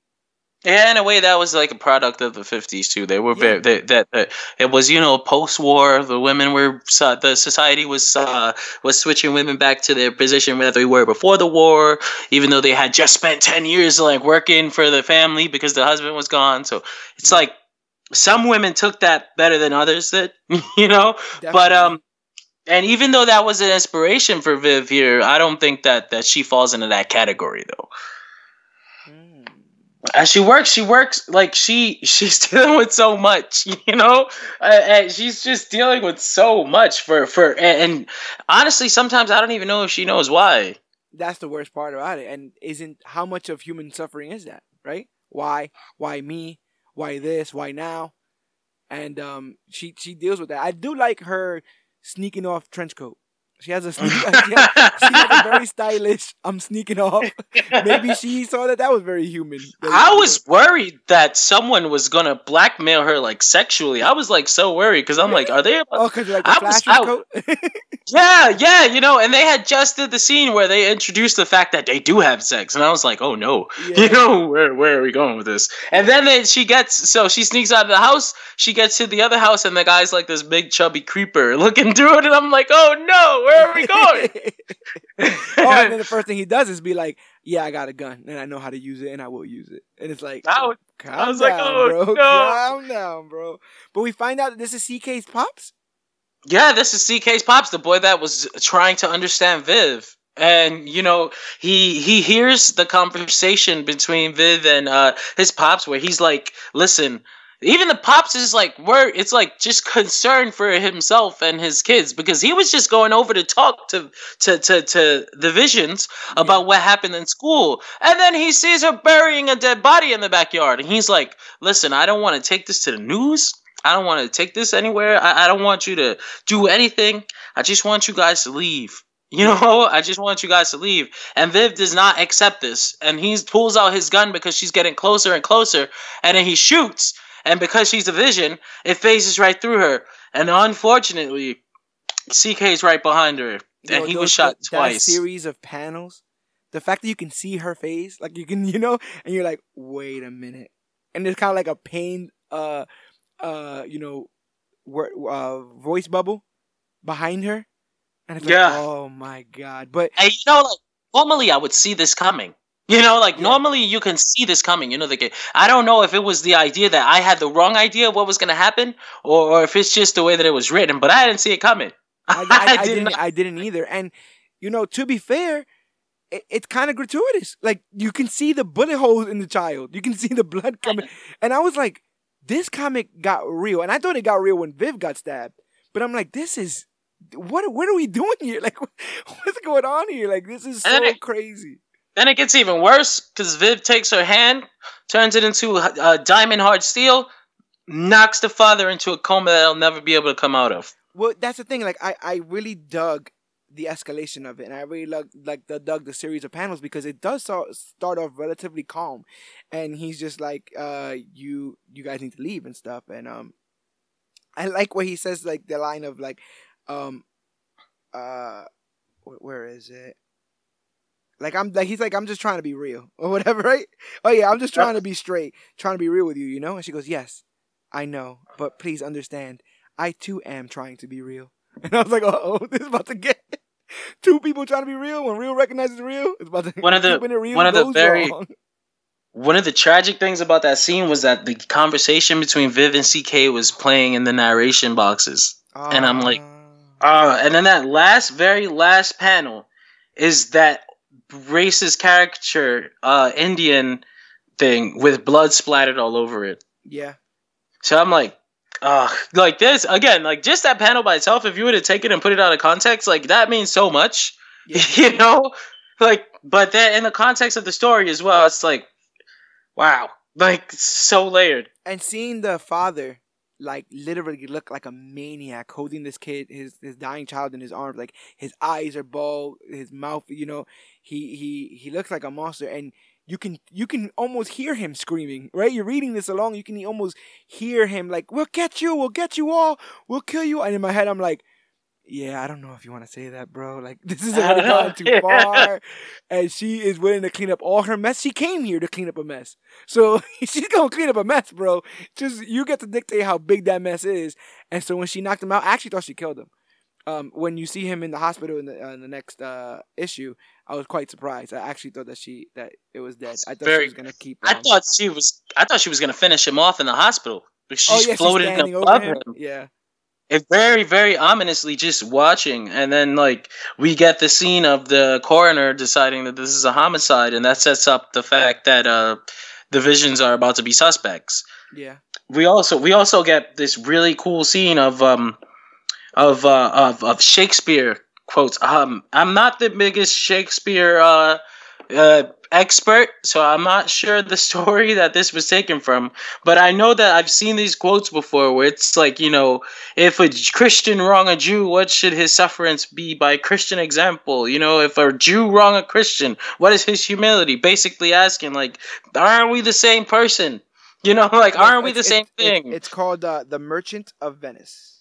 There you go. The Merchant of Venice, and which is a story that Vin relates to immediately. Oh, I And already, just I already had a soft spot for this because of Cassie. You know, Yeah. like, like how these. I love how these comic book characters who don't really know how to emote are being shown how to emote by 1960s plays from William Shakespeare. Like I, lo- I love how they're able to use like this, this uh, you know, flowing language and the thous and all this other kind of stuff. And um, Vin, you know, was already kind of ultra curious about his existence and who he is and whether or not he's normal. But this like sets him off, right? Like he this this work by William Shakespeare and um, how in the work it discerns that if if my life and body react the same way that yours does, then there's no difference between us. And so there there should be no you know more there should be no more importance placed on you than there is on me. That's why he asks his mom, you know, if you prick me, do I bleed? And if he does, know? And if he does bleed, then then what? Like like is he is he equal? And if he doesn't, is that to say that he's better or you know less than? I like that you see that um you, Viv is really handling it hard. She's looking through the yearbook and stuff. She even rips out the page that um CK was on, and his quote in the yearbook is "It's all about the love," and that comes around. Um, but you got you got the cops come up. They show up and they arrest Vision, and they're like, "We need to." uh We got to take you downtown to ask some questions. Yep. I think that they were more suspecting that it was his son. Yes. Yeah, because he already had issues with the the kid. Then that was known. That But- was noted. Yep, but being that he's an Avenger, you know, you got to be careful with that. So they were already on uh, tiptoeing on eggshells, and I think that made it a little easier to keep the lie. you know. Yeah. But as Vision is being uh, interrogated at downtown, you know, we get the scene of uh, uh, Viv, who's trying to convince herself that everything is normal. But this paradox that's happening has broken her even further to the point where she can't even. Uh, she can't even express herself without like glitching and, and, and repeating. You know, she's like, uh, she's like, you tell me, tell me, tell me about your day's activities. We we we will continue our discussion, discussion, discussion. And she's Right. like, she snaps and then she smashes the table and she's like, everything is normal. Right. This she is she's obviously dealing with uh with uh with with like depression. This is very real. These are very human emotions. This is why I'm like this is why earlier I was like, you can't call them robots. They're people. Well, and it's also They're- the, they're it's also people. the idea that you know her her um husband just got arrested and seemingly you know taken to be questioned, but who knows what the result of that? It was be, her. right? Um, It was evidently her too. So she's like, oh no, like if he Yeah. loses everything, it would be my fault. right. And so, and so that she smashes the table, um, and while her strength is probably you know very uh inhuman. We do that all the time. How often do we get upset and throw something and it breaks, or we, you know, toss something, kick something, punch something? None of those things are logical answers to what we've just faced. None of them are, are answers at all. None of them get solve anything. But And it's at this very point, human the- to emote that way. It's very human to Oh, just, abs- to just be a volcano of emotion and then just erupt. And so she's saying that everything is normal, and she has seemingly a normal response with unnormal consequences, where she breaks the the whole entire table. But it it doesn't help that the entire family is now crumbling. Where she's like, everything is normal. The Viv is like, oh my god, what is wrong with us? You know, and then she runs away screaming CK's yearbook quote, and then freaking Vin is like, Mom, if you prick me, do I bleed? Yeah. Like Jesus, this family is is completely falling apart. At Vision, I don't want to call it an experiment, but it is. You know, Yeah. like it's it's it's going bad. So while he's being interrogated, we're actually being listed all the 37 times that he remembers like not that he remembers but that he goes back to because he even admits you know like it might be more than 37 but these are the part these are the times that i feel like i was directly involved in saving these people and now i'm being interrogated I was gonna You say- know? I was gonna say and think about it. And to tell you the truth, that also spoke to me as a former soldier. Um, when I first got back from you know uh, duty and stuff like that, I did four and a half years, two tours overseas in Iraq, and um, it things weren't as open and shut as they make it seem. Like I figured I'd come back, take a government test, and be you know be right Yep. along in another uniform, doing another uh, job for a bunch of government money. But it, it's not that way. Th- There are people actively working for spots here and jobs and stuff. So to be gone for as long as I was, I was that much further behind. And when I would find myself, you know, discouraged or just feeling, you know, like what, like I, I deserve more, I deserve better, I deserve, you know, a better chance at this. I've, it, I, it's almost as if I was sitting there thinking back, like, I saved the world. You understand? Like, I saved the world. Why am I sitting here and, and people are talking to, talking to me like, you know, there's a difference between somebody who did nothing for four and a half years and somebody who went to war for four and a half years. But in some circles, people rather deal with the person who's done nothing because they know what kind of person they're getting. And so you get this weird uh, sensation of like, oh, so that doesn't validate, you know, what I think I deserve. I think I deserve to be treated better because I went and I sacrificed for it for the greater That- good. And in this, he's like, I'm an Avenger. I've saved the Earth 37 times, and I don't get the benefit of the doubt from you. Like I'm still getting the third degree. I'm still getting, you know, all this other kind of stuff. And it, it that's that.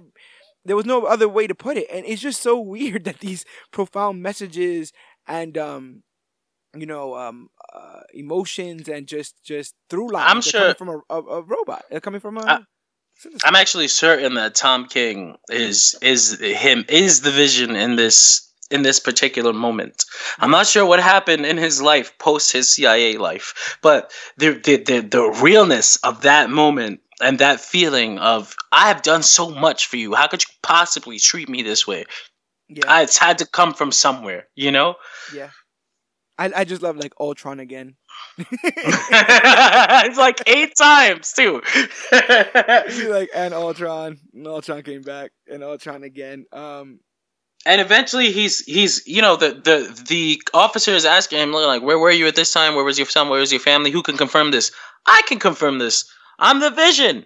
You know I. Why are you asking me for like more more confirmation? I'm an Avenger, but eventually, and I think maybe I don't know if he acknowledges, but it might be like for the first time in his life, he actually lies. He has to lie because he doesn't know where his wife was. Yeah. so yeah. he's like, you know, maybe uh maybe I shouldn't have done this, but it's a very human thing to do. Yeah, but and right before that panel, like we were just saying, he says 37 times. You know, uh and all of it cannot redeem him from this small moment when he crossed to the other side, when he entered into the madness that was soon to come, this small moment, this small lie. And it, it it's to say that he built his entire life and his existence off of the fact that he deserves to be happy and deserves to have a family because he has gone out of his way to uh, save the earth, to join the, the Avengers, to fight for the greater good. So now he deserves to have some of that greater good to himself. And at every point, it's being threatened. So does he deserve it? And if he does deserve it, at what lengths is he willing to go to keep it? And we see that in the future, you know, as the story continues. But right there, you know, that what broke my heart actually was that was um he gets home. Uh, I am home. he sees his wife sitting there with the table broken. I am home. The table is broken. I do know. I do not know how to fix, fix, fix it, and just that, right? Yeah, she's we're not talking family, about the table either. Yeah, you know, we're, we're in a family you know? and something is broken, and I don't know how to fix it, but I know it's broken. I don't think that. I don't think that he picks up on that. No. And I'll wait. I'll wait for you to come upstairs, and she repeats it again. You know, I don't know how to fix, fix, fix it. Yeah. Like she's like, she's broken. It's the saddest thing. Viv's Viv's spiral is like the saddest possible thing. Like, yeah. oh my god. Because she does, she does feel emotion and she does she wants to do what's best and sometimes what's best is not clear cut and um, the fact that she does not want to hurt or harm the chances of vision's happiness we see her literally take that to her grave right? Like she literally has that same mentality all the way to the end of it. But um i like how the next issue opens up with um the neighbor's dog finding grim reaper. And yep. Uh, it bites onto the scythe electrocutes itself dies. Um, Vision's at the dinner table telling the most boring story he possibly can because you can tell everyone's like depressed. I just love like no matter what scene it, she's in, the uh, Virginia just looks absolutely devastated. and they could be talking about anything, and she just looks absolutely gone.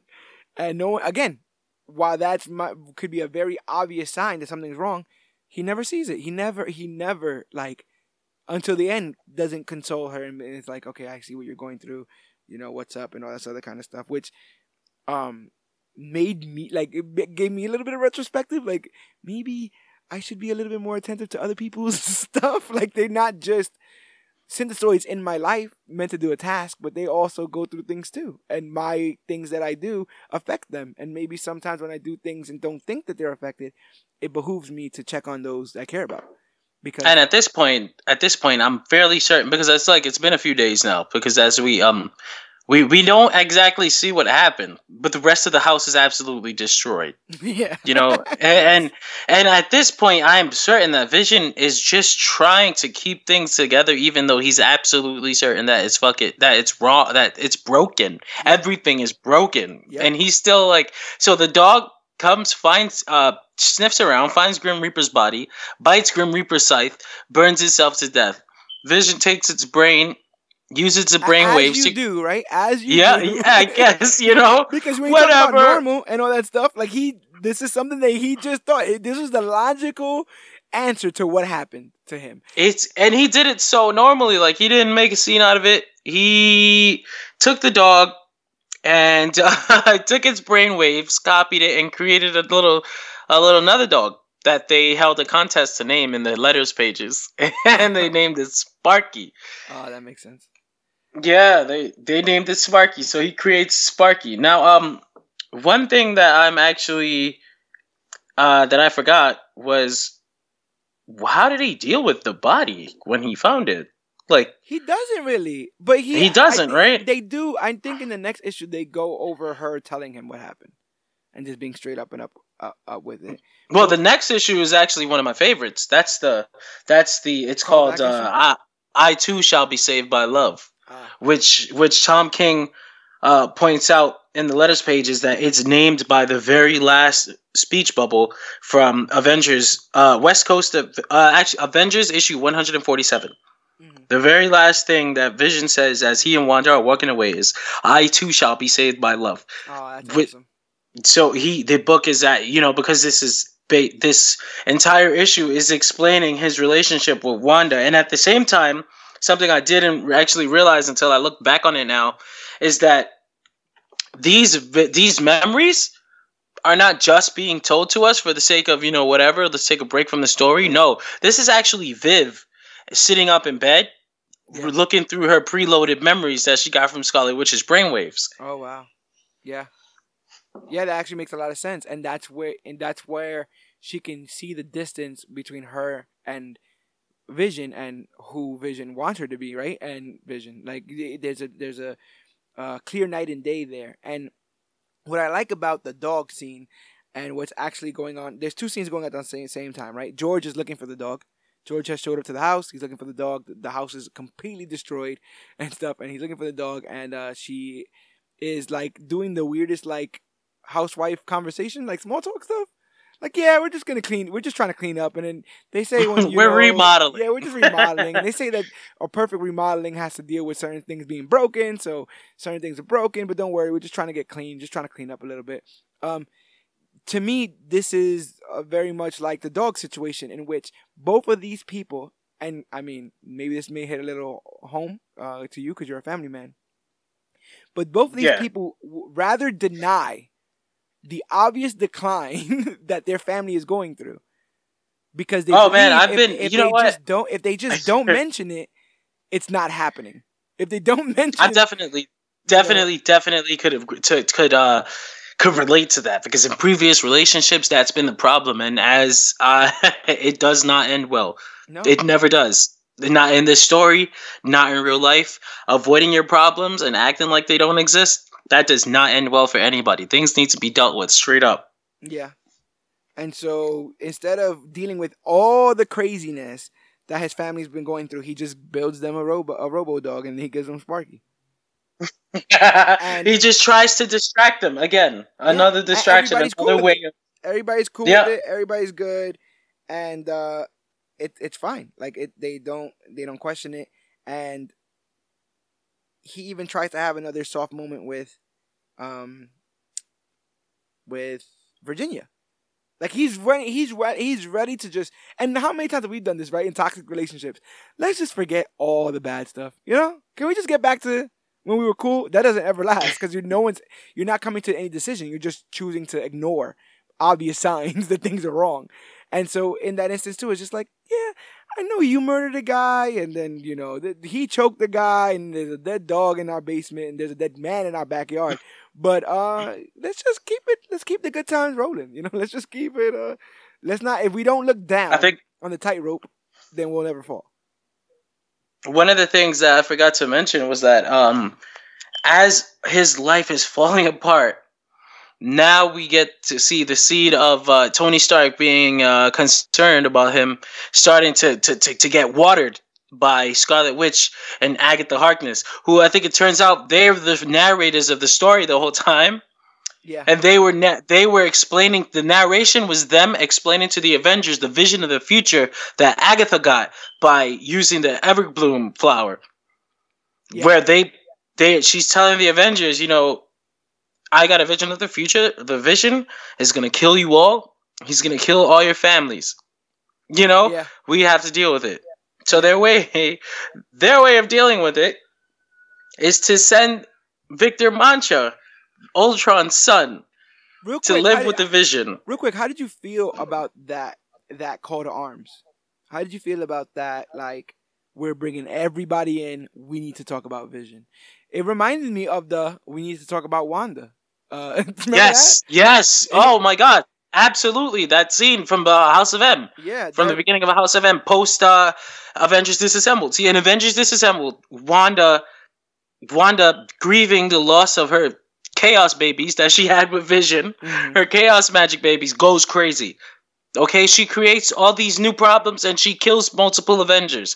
So now in House of M, everyone gets together to decide what they're going to do with her to the point where, you know, Magneto and her brother are like, Pah, we're not letting this happen. You're not going to deal with our family. You know, so that definitely calls back to that. Absolutely. Yeah, so it, it's just this idea like, are they faded? Are they just chaos? Are they chaos personified? Like beautiful and um, unpredictable, but in the same sense dangerous? You know what?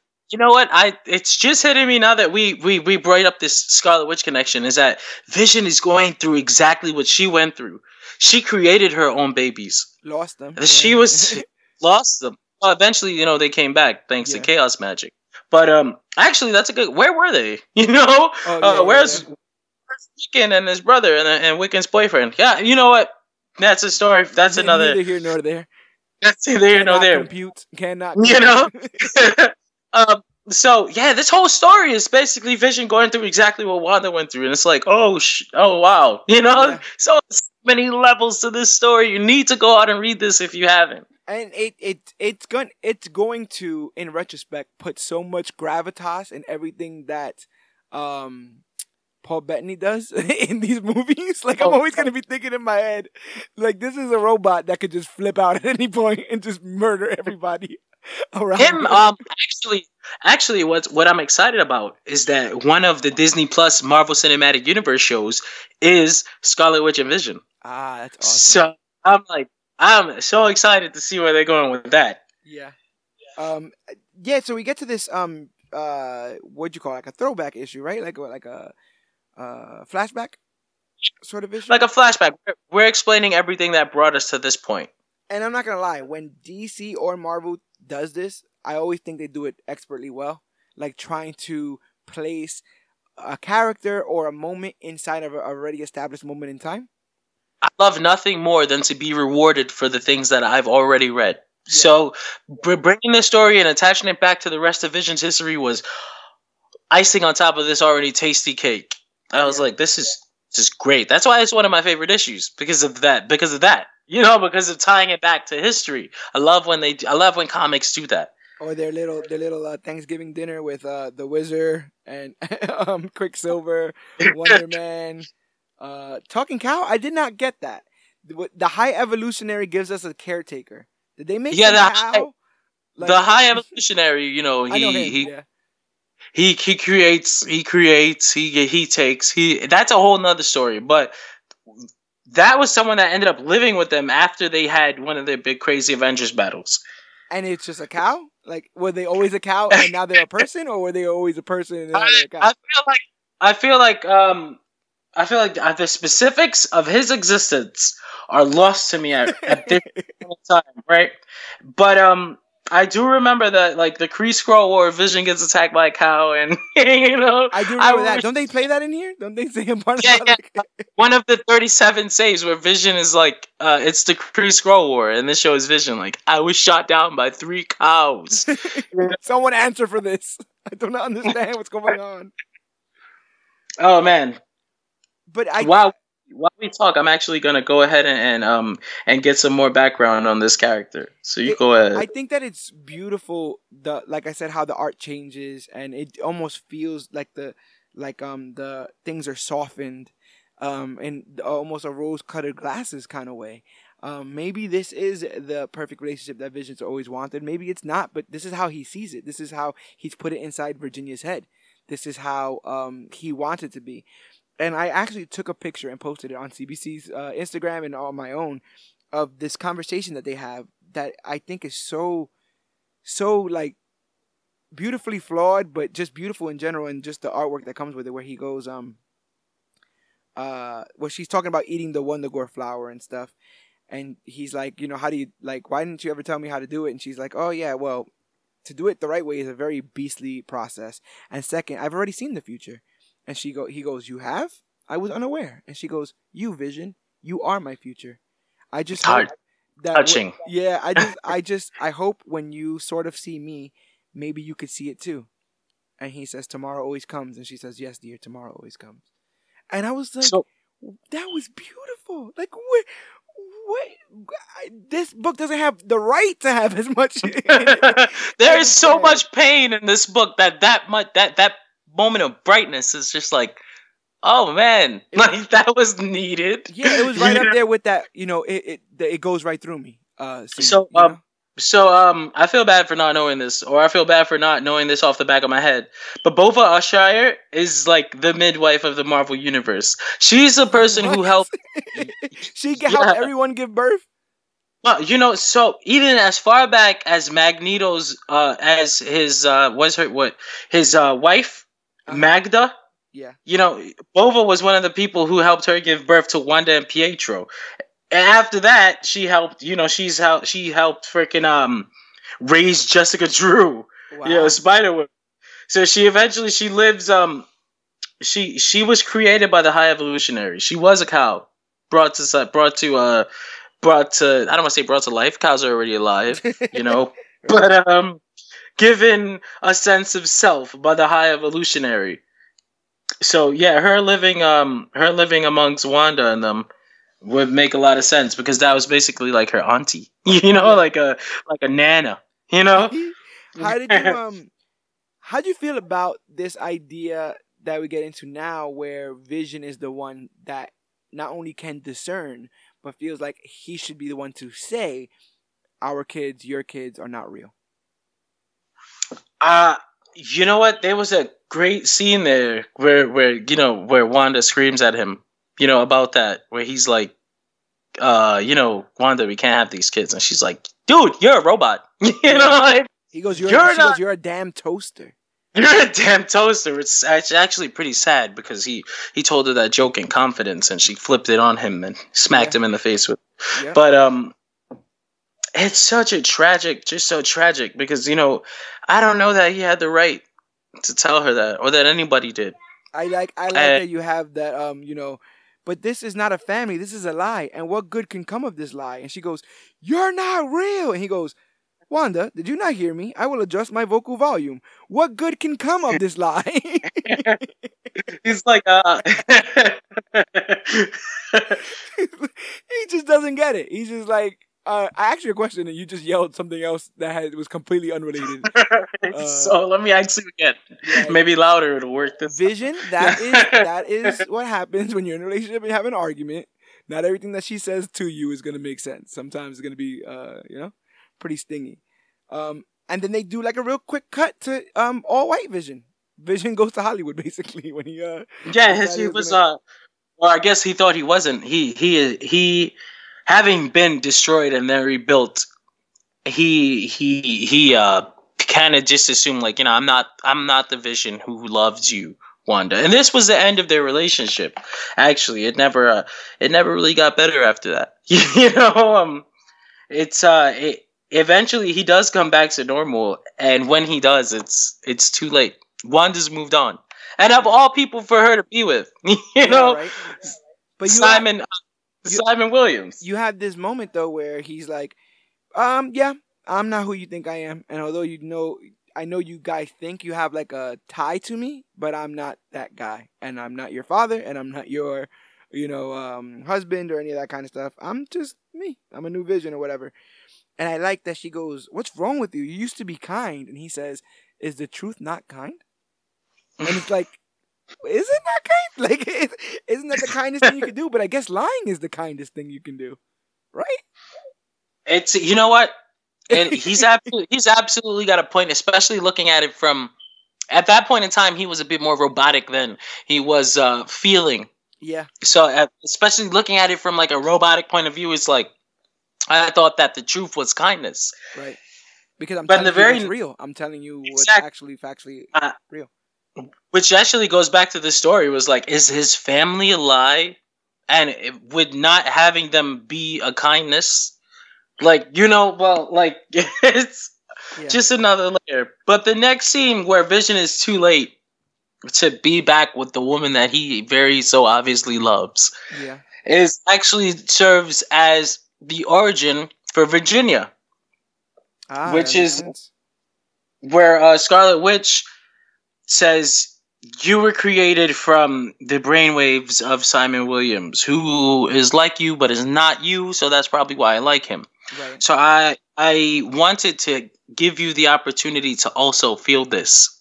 So I've given you know she gave him the the diamond or uh uh I forget what it's called exactly. Yeah, it uh, an actual name, right? It doesn't really have a name, right? It's uh she just calls it a replica of his. You know, Yeah. uh, Hank help Hank help her make it, and she wanted Vision to have that same kind of happiness. So they replicated her brainwaves into one of those small diamonds, and now that's where we got Virginia from. It seems Vision has maybe held on to this for like ten years.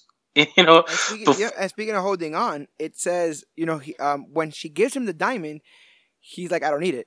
And she's like, well, it's a gift. And he's like, a gift that I don't need is useless. And she's like, well, that's kind of the point.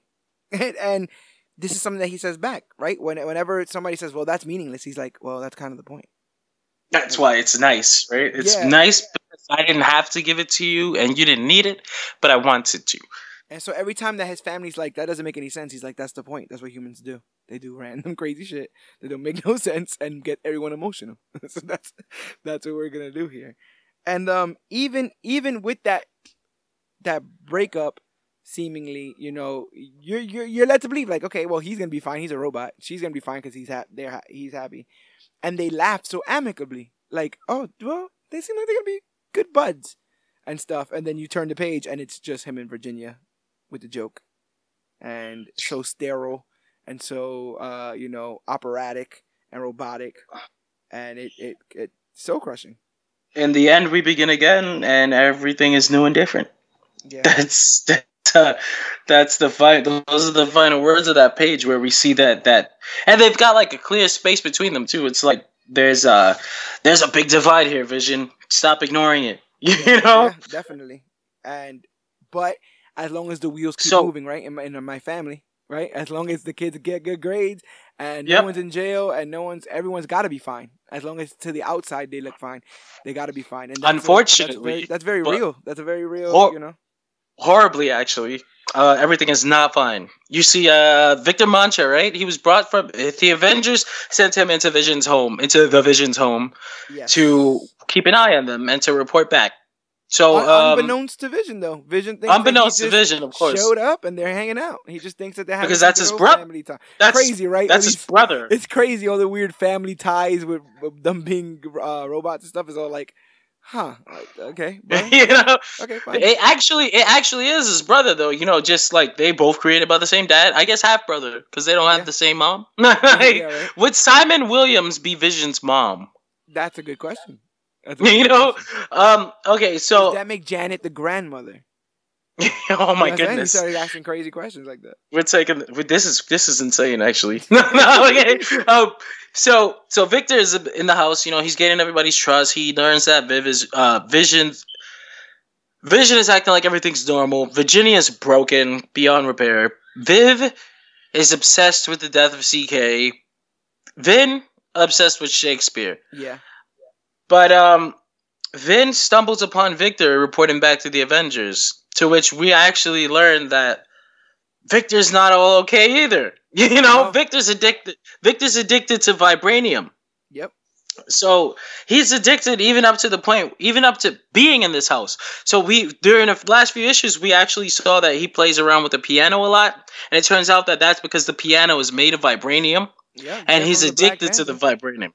So he's he, he's still an addict, and he, he's still making addict decisions. And one of those spur of the moment decisions without thinking that he makes is when he catches Vin catching him. He shoot he he shoots him with lightning to the Yeah. point where he kill where he kills him. I thought another cool little part about um Victor's thing is the uh, same idea, right? So we've been following uh Agatha and um and Wanda. They're the ones for the most part that are narrating this, and it's always the series, the the feeling of dread and the the feeling of finality. Um, we've ate the flower. What happens is Vision kills all the Avengers. That's what he's going to do. We must stop him.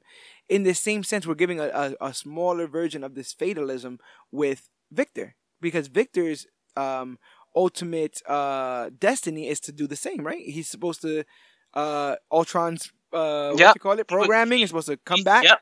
And he's He was supposed, supposed destroy to- everybody. Grow up, become an Avenger called Victorious, and destroy all his Avenger teammates. That actually happened in an alternate future already. Oh. But they stopped. They stopped it. It was stopped.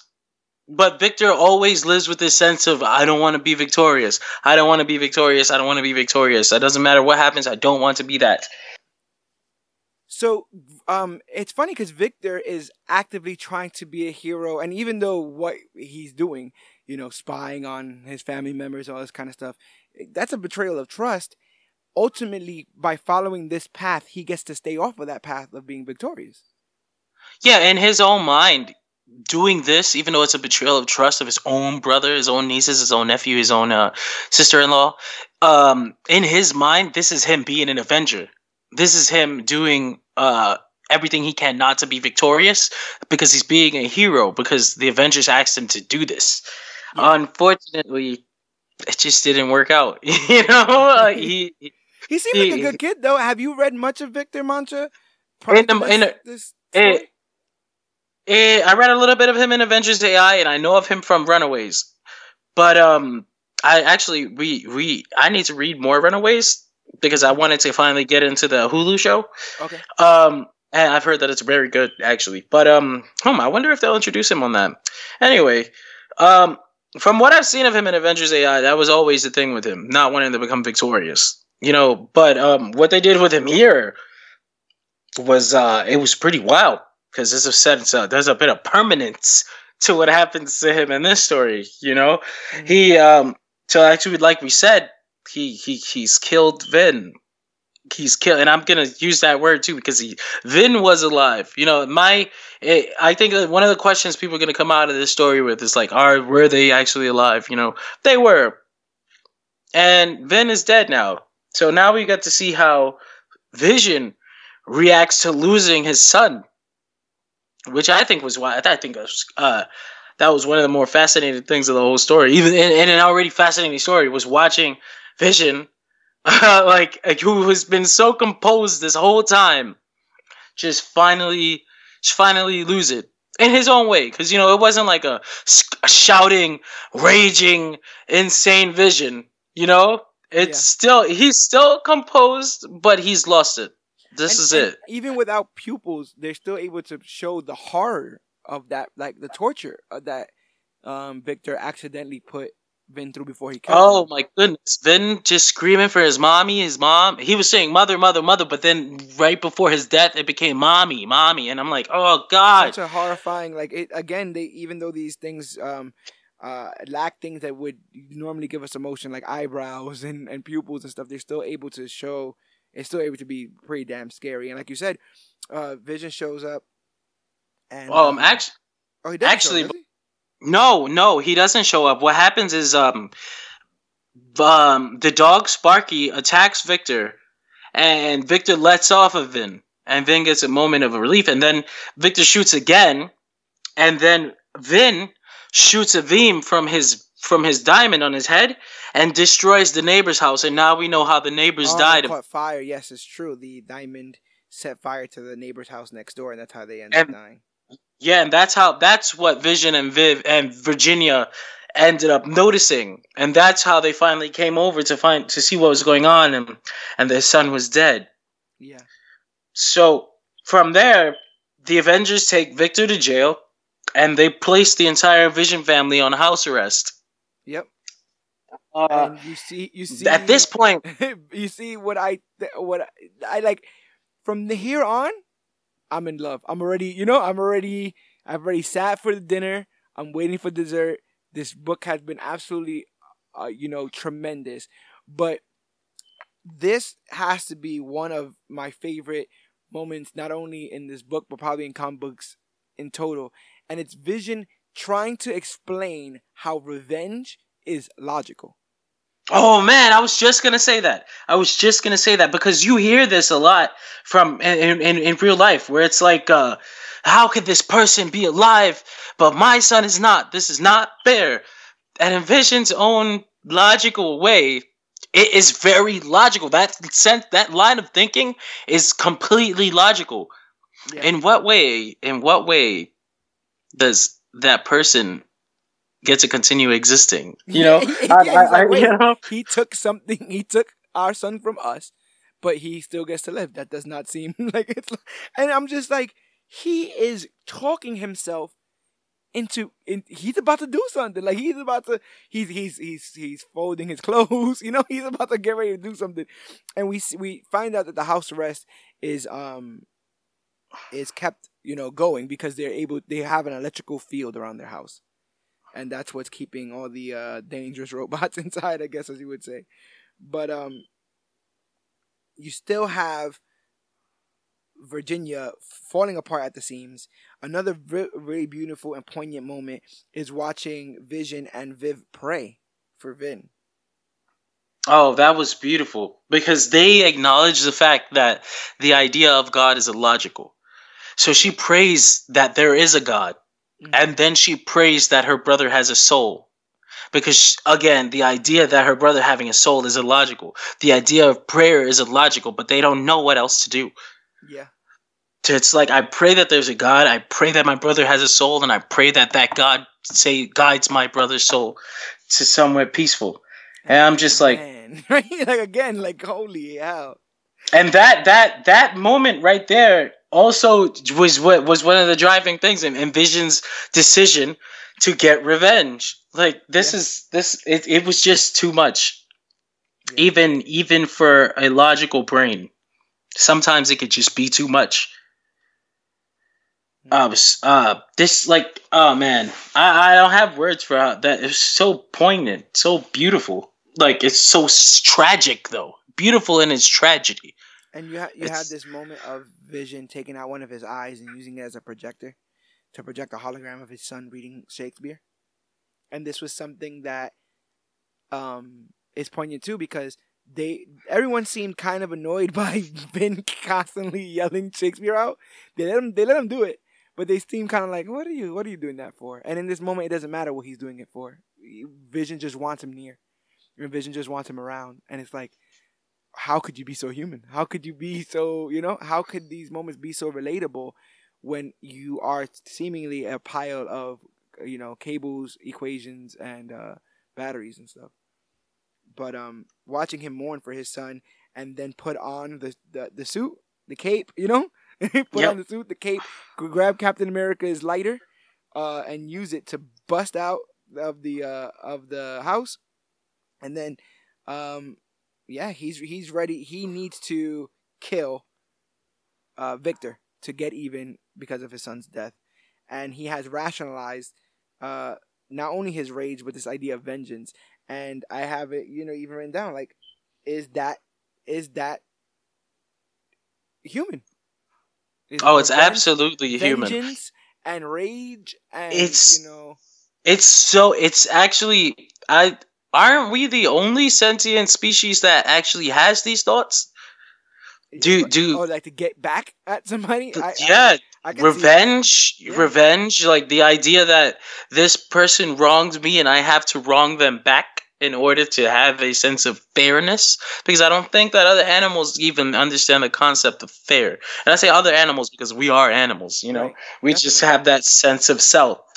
Right. And we, so it's we've, it's we've convoluted things to a point that, you know, uh, it seems like we have a bunch of like these these really sophisticated laws and stuff, but it's just a bunch of stuff that says don't hurt us and don't yeah don't steal from us. it's all different versions of that, but it's all the same. It's all the same thing. So um, Vision is feeling uh, the very human emotion of uh of revenge, and um I like that they have that conversation at the dinner table. Virginia and Viv about like, yeah, your father's probably gonna try to kill. Um, and logically, they're going to turn us off too. Yeah. So she's like, you know, I might as well tell you what happened to CK. And Viv doesn't take that lightly. You know, she's she absolutely feels betrayed and she smashes the table and gets up, phases upstairs. Meanwhile, Vision is facing down a, a giant squad of his former teammates, both X Men, Avengers, and Inhumans. Even though at this point in time in Marvel Comics they were trying to shunning the the X Men. So you don't really get much X Men. You just get a you yeah, just Beast. get Beast. But Beast was also, also the get... one hanging out with the Inhumans all the time. Yeah, yep, yeah. And so it's, yes, it's basically Inhumans. Actually, I should point out that the one thing that dates this book, and I kind of wish it didn't happen in this era, is the idea that all the Avengers that come are for, are like the weird ones. oh, the, the, the, the, alternates, right? That uh... weird era, that weird era of Avengers post Secret War, where it's like we're shunning the X Men completely. We're trying to put the Inhumans in the forefront, but it doesn't feel right, you know. So, but um, that aside, seeing Vision, uh, who who's like uh, trying to explain this to them in, in, a way that he doesn't see anything wrong with it. Because again, this is the logical line of thinking, and he's just like, you know, I understand that due to his role in the death of my neighbors and my son, actions undertaken under his vision, that he makes sure to point that out. Like this is on you, yes. but he doesn't get mad about that. He's still logically just explaining it. You know, it's, this it's, happened. It's still one for one. It's still one you know? one in his eyes. I'm here to visit Victor and I'm gonna kill him. And then Iron Man's like, dude, you can't. He's like, I would greatly appreciate your cooperation in this matter. However, I do not require your cooperation in this matter. And that's something that he continues to, to repeat to everyone who tries to get in his way. I would greatly appreciate your cooperation in yeah. this matter, but I do not need you. Yeah. So get, get out of my way. And, you know, in a series of panels, in case there was ever any doubt, we truly see that he's one of the strongest Avengers that they have. And I under I also understand that people weren't trying to kill him, but I feel like in the same sense he wasn't trying to kill other people either. Oh, I don't think that they could have if they wanted to. Did you see how he just systematically yeah. demolished this entire this like powerhouse team? Just like the the, the people that attacked like Thor, you know, attacked him first. Yeah. And it's like dealing with them like children like excuse just completely destroyed like just demolished them all. Like he wasn't trying to kill them you know? They weren't trying to kill him but he wasn't trying to kill them either. So and this is vision taking it easy on them you know? but literally hot knife through butter. Like he's just moving through them. He's just walking forward trying to get to that prison and people are trying to get him.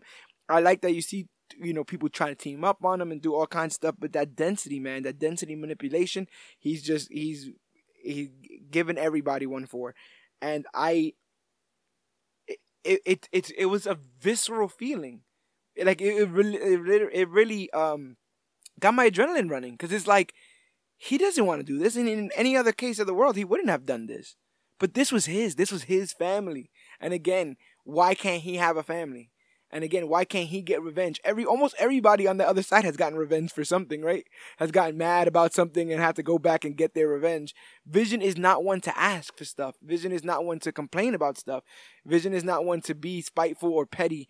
But in this moment, he's at peak humanity. you know, in this moment, he is he is truly what he seeks to be, and that has put him in direct line against his best friends. And he does get a small reminder of what he is, though, because this entire battle is happening in front of a movie theater that is playing one of Simon Williams' latest films. So oh, as oh, he yeah. shot, as what I get, we right now we get one of my favorite pages in the entire book, where it's just like Simon Williams on the big screen and Vision just like floating there, just kind of looking at him like this is, you know, I, I, I it the entire time that this battle is happening, Vision is recalling his origin.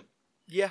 So at this very moment where he crashes into the wall and he's looking at Simon talking about, please listen to me, Babylon is great is fallen, but I can still save you. It's the same time that the narration is uh is at the moment where he gave himself a name. Yeah. You know? Uh, perhaps I am what the Wasp called me, a vision, a vision of death. So it's like Simon Williams' brainwaves gave him life. At the same time, the narration is talking about how he got his name, but at the same time, exactly he's also yeah. he's also finally, like you said, he is finally is what he always wanted to be. You know, human. So I'm just like, that's one of my favorite single pages of the entire book. I actually saved it onto my phone you know, I love that page. Um, while all this is happening, Virginia has finally like completely snapped. She's she killed Sparky. She's fighting she the dog. Like, fought, she, she not only choked it, but she like punched. I've never seen somebody punch a dog. Like hold the dog up and punch it. But she that's exactly what she did. and, in so a lot of ways, in, in a poetic way, that dog is just representation of duct tape put on the relationship, right? Something. Yeah, exactly. Just, it was just uh, like a little uh, some crazy glue or something. Yeah. You know, it was, and she's finally snapped. She ripped off the she ripped off the tape. You know, and, and at, at the at, as this is happening, the narration is now explaining uh, Virginia's first moments yeah. And how Vision explained to her that if she wanted, remember his whole his whole thing was like, all right, I need you guys to be this way, but it, it's the suggestion. You know, I would never want to force you the way Ultron tried to force me. Right. If you want, we can marry, we can have a house, we can even have children, and we can be part of a happy, normal family. Unfortunately, I don't know that that turned out the way he wanted it to. No. But um, so she completely kills Sparky. Which sucks. I like Sparky. You know, and it's weird because he because he's a syntheso- synthezoid dog. He has like synthezoid uh, organs. Yeah, and so in a callback to Agatha Harkness's um the the moment where she kill she she where they're explaining to us how the Everbloom flower works, where she takes a bite, she kills the cat, then she takes the flower out of its stomach and then eats that. So now this has happened with Virginia, where she killed the dog, the dog who had earlier eaten one of the Everbloom flowers, she eats that petal, and now she saw the same future that Agatha did. One where Vision kills Victor and eventually has to kill the rest of the Avengers. So, uh, at Vision, Vision is finally in the jail, and his final, his, the final wall in front of him is one of the looming like one of the people that has been looming throughout this entire story and that's Wanda. Yep. Who who tries to explain to him like I understand you. You know, we're both different. You know, uh, everyone they stay the same, but us we're we're always changing. You know, you can't do this. I get to saw the future and it doesn't turn out well for you and he's just like, "I'm sorry, you never understood me." And Agatha being dead can't actually do anything well, it's funny because it, it, it talks about what we just talked about how how this is his most human moment. She says like, "Don't you get it? If you do this, you know you're gonna you'll never be able to come back from this. Um, you'll be just like everybody else." And he says exactly what we've been saying this whole cast. That's what he wants. That's what he flawed or not, broken or not. If this is what humans do, he doesn't mind doing it because if humans have the right. They're entitled and they can do these things. He's tired of being told what he can and can't because he's a robot. And now he That's... has these emotions. He has his family. He has his life, and he he won't let it be he taken away from him because people think that they can put him in a subclass or put him, you know, downgrade him, his existence or his family's existence. And he's and like, then, well, if I am like everybody else, then I'm entitled to my revenge like everybody else. and uh, I thought that was really, really cool. That was what that was actually pretty beautiful. One of the another thing that I noticed was like, uh, you know, you get to see like the, the you get to see how much Agatha and Wanda actually cared about him. Like one of the questions I asked earlier was like, how did the Avengers see him? Well, regardless of how they saw him, Wanda and Agatha and his family that they showed uh, in the flashback issue, you know, they thought of him as human already. So Agatha mourns for the fact that he's about to go through with this, and you know, he's he's he was there. He he finally was there. He was in front of Victor, and he's like, you know, I'm here to do what I have to do. And, and uh, Victor has even accepted it because, if anything, it's what he wants. As long as he doesn't have to become victorious. victorious. And right before he does it, we get Virginia. Virginia, who does the act for him and kills Victor and gets revenge for her son. One, because it's her son and two because she saw the future and she saw what would have happened had she not been the one to do this and had it been Vision. She does it in such a matter of fact way that it's creepy because she just rips Victor's heart out of his chest. And while she's doing that, she's like explaining to Vision, you know, uh, I told my daughter of my Roland CK's death. She's quite upset, and I believe your presence would provide her with comfort, as it has prov- as it has provided me with comfort. As such, I will see you at home. And she drops Victor's heart on the ground, and Victor has a has a has a look of happiness on his dying face because I shall not be victorious. Yeah, and it's he's got she's got like the half robot, half beating heart. you know. So she it's that that was just like eerie, but oh man, That's just tragic how that that's how this all went down. How it degraded, you know. Yeah. So after after this, we just get uh Virginia giving the police a uh a version of the things that happened that will only criminate incriminate her, not Vision, and not Viv. And as she's doing so, she takes a sip of the vase that's made of poisoned water and can't hold any plants.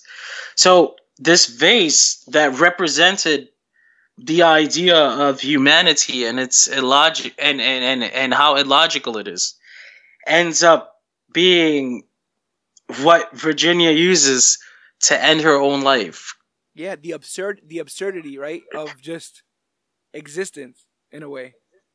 She she she she's gone. She d- doesn't want to deal with it anymore and we see how Vision responds to that, you know, and I think I like when she when she's like um you know, like Viv's upstairs, she's mad at me. He's like, I see. And she's like, also I killed the dog. And he's like, Oh like, oh yeah, listen, don't worry about it. Um, and so she explains that like she's taking the poison water and it will kill her, but he doesn't want her to go. Oh, he's telling her, you know, you can phase it out. You're you're one of you're a vision. Just phase it out. And she's like, no, man. And how human is that, right? She's ready to go, but he doesn't want he doesn't want her to go. For both of them, like even in her own decision to take her own life, is the acknowledgement that she has one. You know, Yeah. two two sides of the same coin here.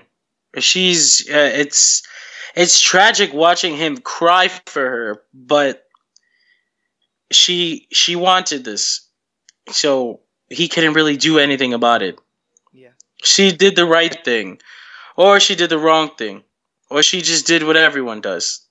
She did. She Yeah, that's the- her heart, which is we She we, we hear often is the right thing to do, regardless. regardless, you know, she followed her heart. She did what she wants, she, what she wanted to. So like now, the the Vision and Viv are the only two left of this family. They brought Sparky back. Wanda actually brought Sparky back with Tony Stark's help, Yeah. and they're gonna continue on living. Vision got his family. He lost some members, but he also, you know, to have known, to have known love, right? Yeah. you know, is to lose it. But um, we got the classic Tom King open ending. You know, Oh, right, right, right. Um, it's. I thought it was very poetic to have Wanda be the one to try to reach, um, Viv. You know? Oh yeah, for sure. Especially for Viv. I don't know if Viv. Uh, I don't know that they ever explained it to Viv that her mom was basically one of one one of one of Wanda's like I don't I don't know I don't know how to Right, right. how to uh how to identify what the word is to identify the relationship between Wanda and and Virginia, but there obviously is one, right? Yeah, If if it wasn't for Wanda, she wouldn't exist. Exactly. But um, so I definitely thought that was perfect. I thought that was perfect. And at the end, you don't even know who he's recreating. Is it his wife? Is it his son? I thought son. is- Um, but it could it literally could be anybody. And the craziest thing about it all is that um rereading it now kind of makes me really mad that he created Virginia. Like what an existence, right? Like what a like sunrise, sunset, all of it is just terrible. All of it. Well, you know that happens in real life. You know, sometimes you just don't know. You know, you create a baby, you you put it out into this world, and sometimes it ends tragically. And then you ask yourself, you know, why did I even create this life? Yeah. You know, and then as the the very final panel, uh, you know, life is but a dream. And, You know, I'm- and life, yeah, life is a dream, and if you consider a dream, um, in the same sense that they were talking about earlier, uh, where where it talks about like purpose and stuff, right? Um, uh, they they they want to be allowed to have what they consider unobtainable purpose, and then use their imagination, use dreams, faith, hope, to accomplish those things, and logically if you were to bring a child into this world and God forbid that child were to lose its life for a myriad of different reasons, it, it it's going to be very very hard for you to, uh, you know, cross that bridge and want to have another child if have another child at all. It actually takes a lack of logic, right? It takes love and faith and hope to spring those waters back to life. And that's what happens with Vision. Logically, you're right. You know what? This did not go well. We're not doing this again. But that's not he he was in love. He loved his life and there's no logic in love a lot of the times. And so because of that, to him the next the the obvious thing to do next is to try this again. Which I'm a little scared. You know, I don't know I don't know how this uh, whole Frankenstein situation is going to come out. I doubt that we'll ever actually see what comes of it until 20 years from now. Somebody like us who who read this story and is a huge fan of it decides to pick up on that thread. You know? yeah, yeah, it's it's true. Um, did you ha- you said you had a favorite moment? What do you think after when all is said and done is your favorite moment of this series? Well, there, there, like I said, there was that moment where we finally, where, where Vision, where Vision is absolutely fucking distraught but you know, in his own vision way. you know, like he's absolutely, absolutely tearing through every single Avenger eh, and and, Inhuman, and that one X Men. and, and, showed up. But that at this at this say at the same time, he's finally what he wanted to be. As tragic as it is, you know, this is what you wanted, and you finally got it. Yeah. And, and and and and you know, it didn't all And It was it, the story itself was pretty tragic. You know, the, Vin, Virginia, but he got some sunlight. He there's a there's some uh, silver lining. You know, he still has Viv. Yeah. Viv, Viv gets to continue living, and he gets to continue watching over. Eventually, she becomes a champion, right? Yep. Which is basically like a baby Avenger. You know. Uh, Tom King's uh, vision story does mention that she doesn't get to live a long life, so I'm worried about how that's going to end up for her. But for now, she's absolutely fine. Vision has his family and his little hobby, creating another little person, right? Well, th- th- so I think I think that's a commentary on mental health in a lot of ways. Maybe I'll just oh the whole story. The whole story was like was a was a was a was about mental health entirely and and all different types too. You know, it wasn't just depression. Because any, you know? anybody, if you if you right now right decided to take some time and write down every discouraging, disheartening thing that you've ever experienced, right? Um, somebody could read that and be like, why would this person even continue to exist? Why continue to live? What exi- what life is this?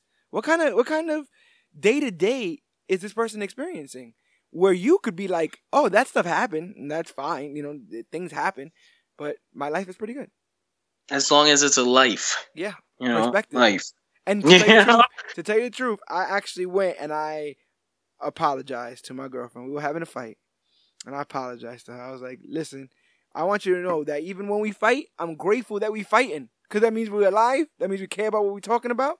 That means that that we we have things we have wants and needs and desires and we get hurt because we care and all that stuff exists. And she's like where's all this coming from? I'm like don't worry about it. It's not, it's not, important all right? Just understand that i appreciate you i appreciate life and i would and... never unplug you. What? Don't worry about it. don't worry about it. I know where your off switch is, but I wouldn't I, use I, know, I definitely know where the on one is. But anyway, um, uh, yeah, it's just um, I cannot believe how veiled this story is. I think you can read it over and over again and get a different meaning from it. Um, different favorite parts, different. Um, I didn't catch that from before, and a, lot of this conversation is organic. A lot of the things that I um I'm bringing up are things that I'm literally just thinking about oh, as we. Oh as yeah, we definitely. Same here. Same here. Like looking back over the story and talking about it, I'm like, yeah, there's like eight meetings to this one panel. You yeah. know, like so I'm I'm I'm again this is this is like things like this are why I'm so willing to just be like you know what? I I'll read I'm gonna keep reading Batman. Like this the same person that wrote this wrote that. So I'm like right I'm, right. I feel you. yeah. Yeah. And so actually we need to um we we we I would love if we actually did this same type of dissection with uh, Mr. Miracle. Okay. It's just we we but actually there's um uh, Tom King short stories are like like beautiful uh, little. I mean, little listen, I, I, read the the one where Superman outlives humanity. And he comes back and he's like, you know, I got Lois's immortality medicine. It tastes like grape. yeah, you know? yeah. So it does, I, I, I do think it gets pretty weird, but I don't know what about this particular material that he It's- just gels so well with it. Is it because Vision is just an empty shell that he gets to fill with whatever? It's more that he was. uh You see, when it, with these stories, I noticed like he loves to insert himself into the into these books. You know, like sometimes it works better than others. With Heroes in Crisis, people were mad because uh it's a little bit overly violent. Uh, it's a little bit gloomy. You know, uh, some some some points is grotesque. You know, um, stuff, yeah. pessimistic. But at the same time, this is his commentary on life in general. Yeah. It can get that way, but at the same time, it can also there are also silver linings. I think Yep. with a with a longer form story like let's say Batman, he has he he he he dips into that darkness for longer hmm than if it was just 12 issues you know you dip into the darkness for two issues but the light is here by issue 10 it's uh, by issue 12 you know but Yeah. with batman it's 100 issues long so the darkness lasts for a longer time you know like the you thought we were gonna get the wedding sometimes life doesn't work like that sonny And you know really, like he's really good at darkness. It's just really dark. it's just really like dark and know, uh, sometimes in in 2019 the life is dark you know sometimes you want to escape that and you in the jump same, no, into in the same sense, he did, like you said, in between those, you'll get some very poignant moments with Alfred, or some very poignant moments with, uh, you know, any of the Robins, you know. And amidst the darkness, you will get a glimmer of light. But I do think that um, it, it is the she- the sheer volume of darkness versus the glimmers of light. I, I do not, I do not um doubt that he'll be able to pick it all back up by the end. I just wonder For the sure. stomachs of the reader how you know if they know that there's going to be a good end, if they have the benefit of the doubt that he's going to do so. Um, because if you don't, it just seems like somebody's just doing like torture porn for torture porn's sake, right? Like they just That's it's actually um as as of I want to say press time. What do you call it when you're recording something, right? yeah. Um, as of this press time, right? There's a controversy going on about a short Tom King Superman story where Superman is wondering about all the horrible things that can happen to Lois. Okay. You know, and some people, uh, it- it's a Walmart book, and people Ah, yeah. are arguing that because it's a Walmart book, these are meant to be entry points for for uh, even children, right? so if a kid picks up this issue of Superman, he's gonna see the equivalent of a Lois Lane snuff film. Yeah, on every So, page, every like- horrifying thing that can happen to this woman. So again, like what with me personally, as long as it's well written, I don't care how dark you get or how light you get. That's not my business. I'm I'm, I'm riding the train until the until the until this ride is over, right? But I can completely understand why other people would have an issue. Like I was saying, you know, it's 2019. Life is dark. Yeah. There's some everywhere you look. There's something else wrong. You know, sometimes you want to open up a book and you just want to feel some optimism. Mhm. I don't think you should open up a Tom King book if that's what you're looking for. But but at the same time, maybe you should. Maybe you're going through some stuff. Maybe you gotta get taken to another little darkness to be shown like, But hey, you know, but you know, it's funny. Um, Yeah. Mr. Miracle does. I feel does that. Uh, he has a good balance of both the light and the dark. It, it is extremely dark at points, but I feel like, and again, this is an organic uh, opinion coming, you know, right off my top of my head. That that's the point. Like he's trying to say Yes. that human existence is always going to be dark and bleak, but it's up to us as individuals to find the light. oh, that's that's per that's. I feel like that should be written on a uh, uh, post it and then that that he wears on his forehead. Yeah. It's like these things That- will happen. They're unavoidable. Bad things are going to happen to you in your life. Your life continues because you are able to see that there's more of life to be had and that you want to have it. You want to accept the rest of that life comes with, which means that you want all the other BS too because that's coming too. It's ne- never going to stop. Yeah, if if if it's like it's probably the main the main theme in the vision story. It's like if you this is life, and if you want life, life comes with dark. Life comes with light. This is just life. You know, life is life. Yeah. You know, uh, um, I just thanks. I guess you know, thanks Tom Thanks for giving me this. I'm gonna definitely. I'm, I'm, i need a copy of it for my shelf immediately. Too, I need that hardcover with that with those I, cool like uh USB kind of drawings on the front. That was there was actually a situation where I guess uh, Tom King's wife was wondering why they didn't have a copy of it mm-hmm. of vision and like they had to go through some stuff to get their own copy even though they wrote the book you know what's like, going on with marvel in that that's not the first time i've heard that no, right? They're like cheap. You know what, what the hell? About that? I wrote it. Give me one. I wrote that. I don't get a comp. you know, oh just, gosh. Disney's like this. I could just get this vision of Mickey Mouse. Like, nah, that's twenty dollars. I know. I know you uh, were thanking Tom King, but I gotta thank you because I know that I read this on a fly. I heard so much about it, and I read it, and I was. This thing took over my whole mind for like a week, and I brought it up to you and I was like, I, I would really like you to like read this book, and it's a lot. It's two volumes, you know. Um, yeah. And it's like you know, I really like to uh, read it and talk about it. But I knew that once you got in, um, that these this thing is gonna sit on the same shelf as a lot of the greats, in my opinion. Um, oh, absolutely. Oh, absolutely. And that's fact, going. The yep. fact that it's all encompassing, like it's all in this one issue for or, or, this one run for the most part. I mean, yes, you can follow Viv through Champions. We spoke about all that kind of stuff. You know, uh, uh, Vision is on the Avengers, so you can always follow him. But this is gonna be such a cool, clean twelve issue, really an emotional roller coaster. And it plays with all your you're laughing, you're you're sad, you're shocked, you're angry. You literally hit the gamut of all emotions in a story about things that are supposed to be emotionless. and it goes to show you the the extent of our human empathy, how we can still feel for things and uh, realize when a situation is incredibly human. Uh, so I wanted to thank you for being able to dive in uh, deep with me with this because if not, it would just been a one man rambling crazily about all this kind of stuff. And I, I do think that books like this and com- you know comic book stories like this are an experience. Like there's something you have to give someone and let oh, them absolutely. go on it you know? And uh, I'm glad that we were able to not only have that experience, but share that experience with everybody uh, listening. And I'm I'm going to start pushing people who don't read comics to this book. Oh, they this is like what this is like a great work of literature. You know, like okay, so this is about to be a, a thing because we just had this situation. Well, Bill, Bill, Bill H, Mr. HBO, right, Mr. Bill, G- Bill Maher, right, Mayor, whatever, however you pronounce this douchebag's name. Decided to um, tell comic book fans that they needed to grow up.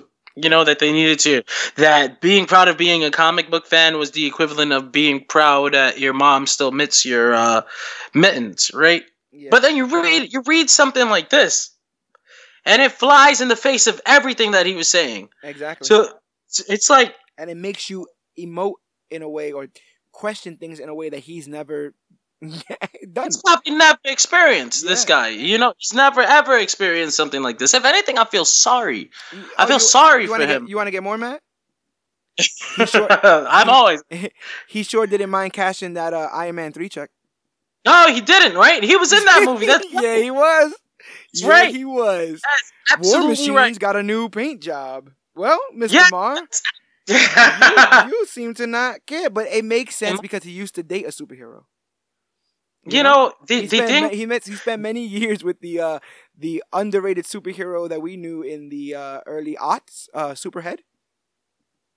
So oh he, shoot! so, so he, I can understand his disdain towards superheroes. I think he's like, no more inexperienced. You know, that's an outside view. He's yeah. so outside the bubble. And there are m- maybe millions of people just like him outside yeah. of the bubble who look down. But then look when he grew up. Like, this is an old man. Listen, this is somebody's grandpa or something. Like, he look at his freaking face. You, you know, like, he's this, this, in the, in his time growing up, maybe comic books were a little bit more childish and maybe there wasn't too much um too much like like uh, rich comic literature back then. Yeah. But then that goes to speak to all the older people who are stuck in their ways and haven't opened their mind to the new generation of things.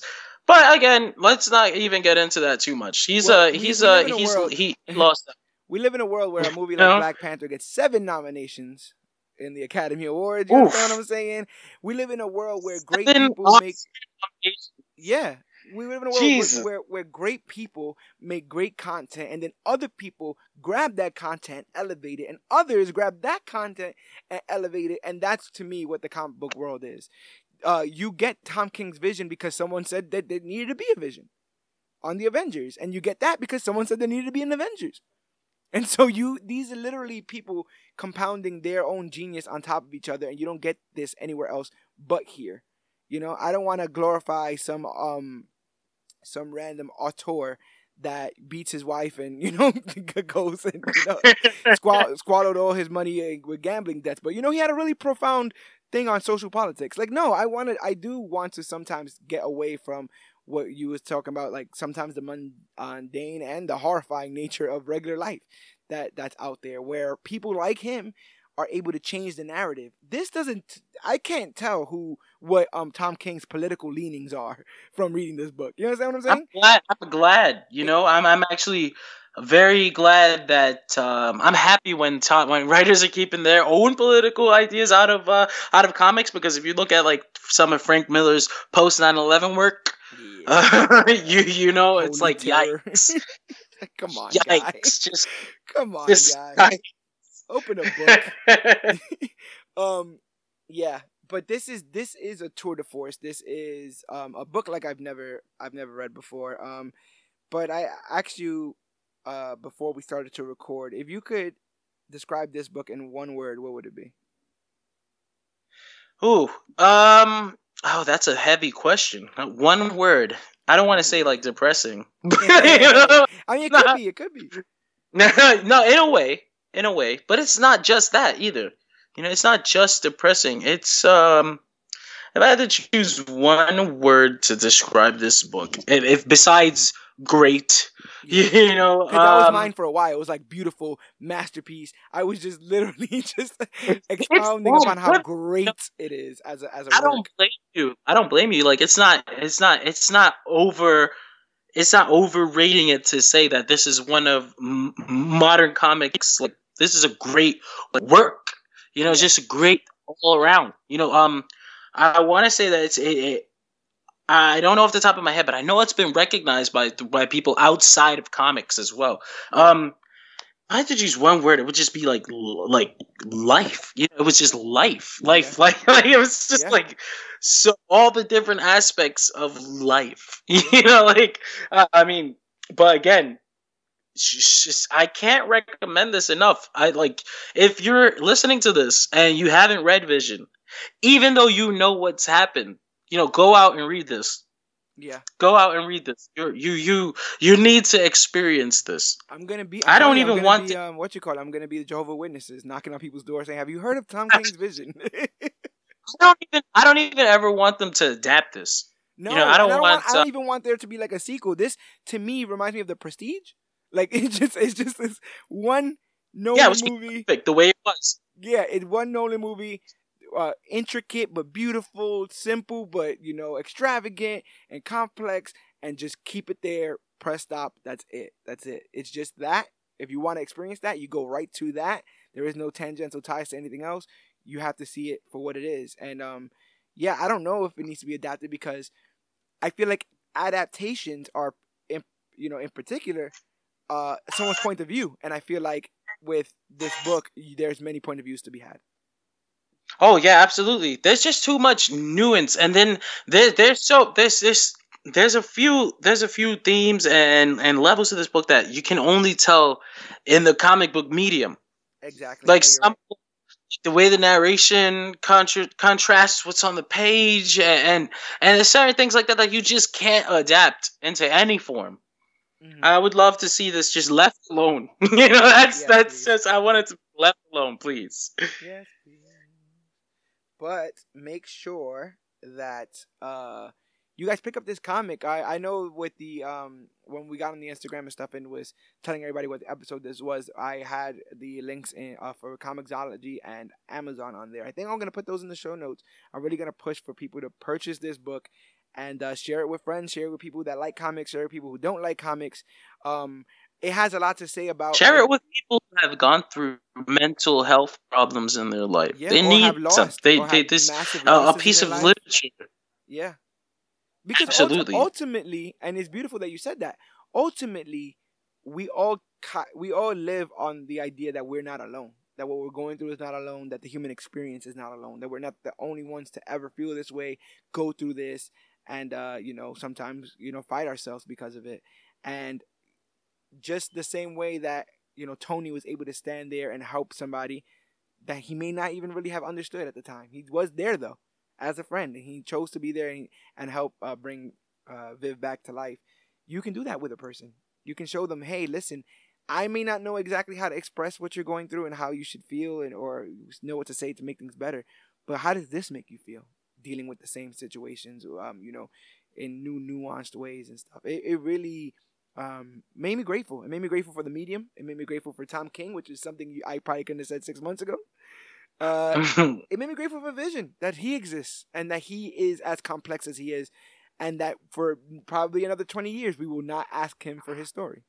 You know what I'm saying? Like for yeah. twenty years, no one will ask what Vision is up to. But for in 2006, for 12 issues, he was up to probably the greatest thing uh, to come to comic books and comic book media. So I'm very grateful that we were able to tackle this uh, on this show here. I'm grateful that you you put me on because it's one of those books that I always okay. So like sometimes I I I know that a story's good, but then you get so caught up in like modern reading, like what's coming out like topical today, what's coming out every Wednesday. And it's like hard to go backwards sometimes. You know, it's hard to it's hard to pick up something, even though you know it's great. It's like I don't have the time because I'm too busy reading everything that's coming out this Wednesday. You know, so I'm grateful that I'm grateful that you actually took me backwards with this vision because I've always heard about it. Like I've always known, I and I've always known that it was great but I've never got to experience its greatness. So thank you. yeah. No, no, I thank thank you. You are my uh, Sherpa in a lot of my comic book uh, pilgrimages, and I this was something that I saw, and if anything, um, me reaching out to you was a thank you back. This was like uh, this was like a reminder of why I why you're on the squad. Obviously, definitely part of the clique, but a reminder of why we have the clique. Why this is this is because there is gonna be moments in time where we read something so profound that we need to share it with one another and explain that it's not just a book. It really has a profound meaning on people's lives and how they have uh, good outlooks and stuff. But we'll be doing more uh, deep dives and all this stuff, comic books, television. Um, you know, we got Captain Marvel's around the corner next month. Oh, already, already gets crazy. Sometimes when these movies get close, and I'm like thinking back to when it was just a name on a list. Yeah, or when you were saying you know, like, like, two years ago. Yeah, I'll see that when that comes out, and now it's like it's yeah, exactly. You know, like, wait a minute, hold on. It's insane. Um, uh, Doom Patrol's coming out. We got Doom Patrol coming out. I hear. I'm excited for that. I hear Young uh, Justice. Young Justice. Yeah. Oh my goodness, that is an entire. That's an entire podcast on its own. you know, like. Yeah yeah. Um, but we got we're trying to cover all the uh, great things that come to comic books and comic book media as part of the Major Issues podcast. So we'd like to thank all you listeners out there for listening to the Major Issues podcast, which you can find on Stitcher, Podcast uh, Addict, Podbean, uh, the Apple Podcast app, available on every iDevice. Spotify. Spotify, uh, YouTube, iTunes, YouTube, iTunes, Stitcher. we are everywhere. Um, everywhere. We, we, are literally everywhere, and the easiest way to find us is to Google Major Issues Podcast, and we're the first ones to pop right up. So uh, go ahead and do that. If you'd like to actually reach out to us or the show, you can do so at facebook.com slash comic book clique, Instagram at comic book clique, or use the hashtag comic book clique to talk about the newest, hottest, latest, and greatest things to come to comic books and comic book media. But if you want an instant reply, you have a better chance of hitting at Major Issues CBC, the official Twitter for the Major Issues Podcast. Um, and we have you uh, got a little bit more interactive um, lately, and you guys are showing in spades that this is what you guys want. So we are happy to open our doors to uh, conversations, and especially when it comes to works like this. Uh, I hope to do more uh, prestige level comics soon um, because the week to week stuff is good and the big block box office movies are good, but these quiet moments are really what make comics tick a lot of the times. And uh, I'm glad to have chopped it up here. Oh, absolutely. I'm glad you brought me. Definitely. But my name is George Serrano, aka The Don. Hey, it's Jonathan Escudero, aka Yogi. And this has been Tom King's Vision Run. little worse than a man, little better than a beast, and whether you have punched a dog to death, whether somebody Oh, has come into your whether somebody has come to your house with a glowing scythe and put it through one of your children, whether your girlfriend doesn't laugh at your jokes as much as your ex used to, or or or or or whether you are destined to not be victorious. Remember, be happy you are alive. Remember, we are the click, and remember, you, yes, you, are worthy.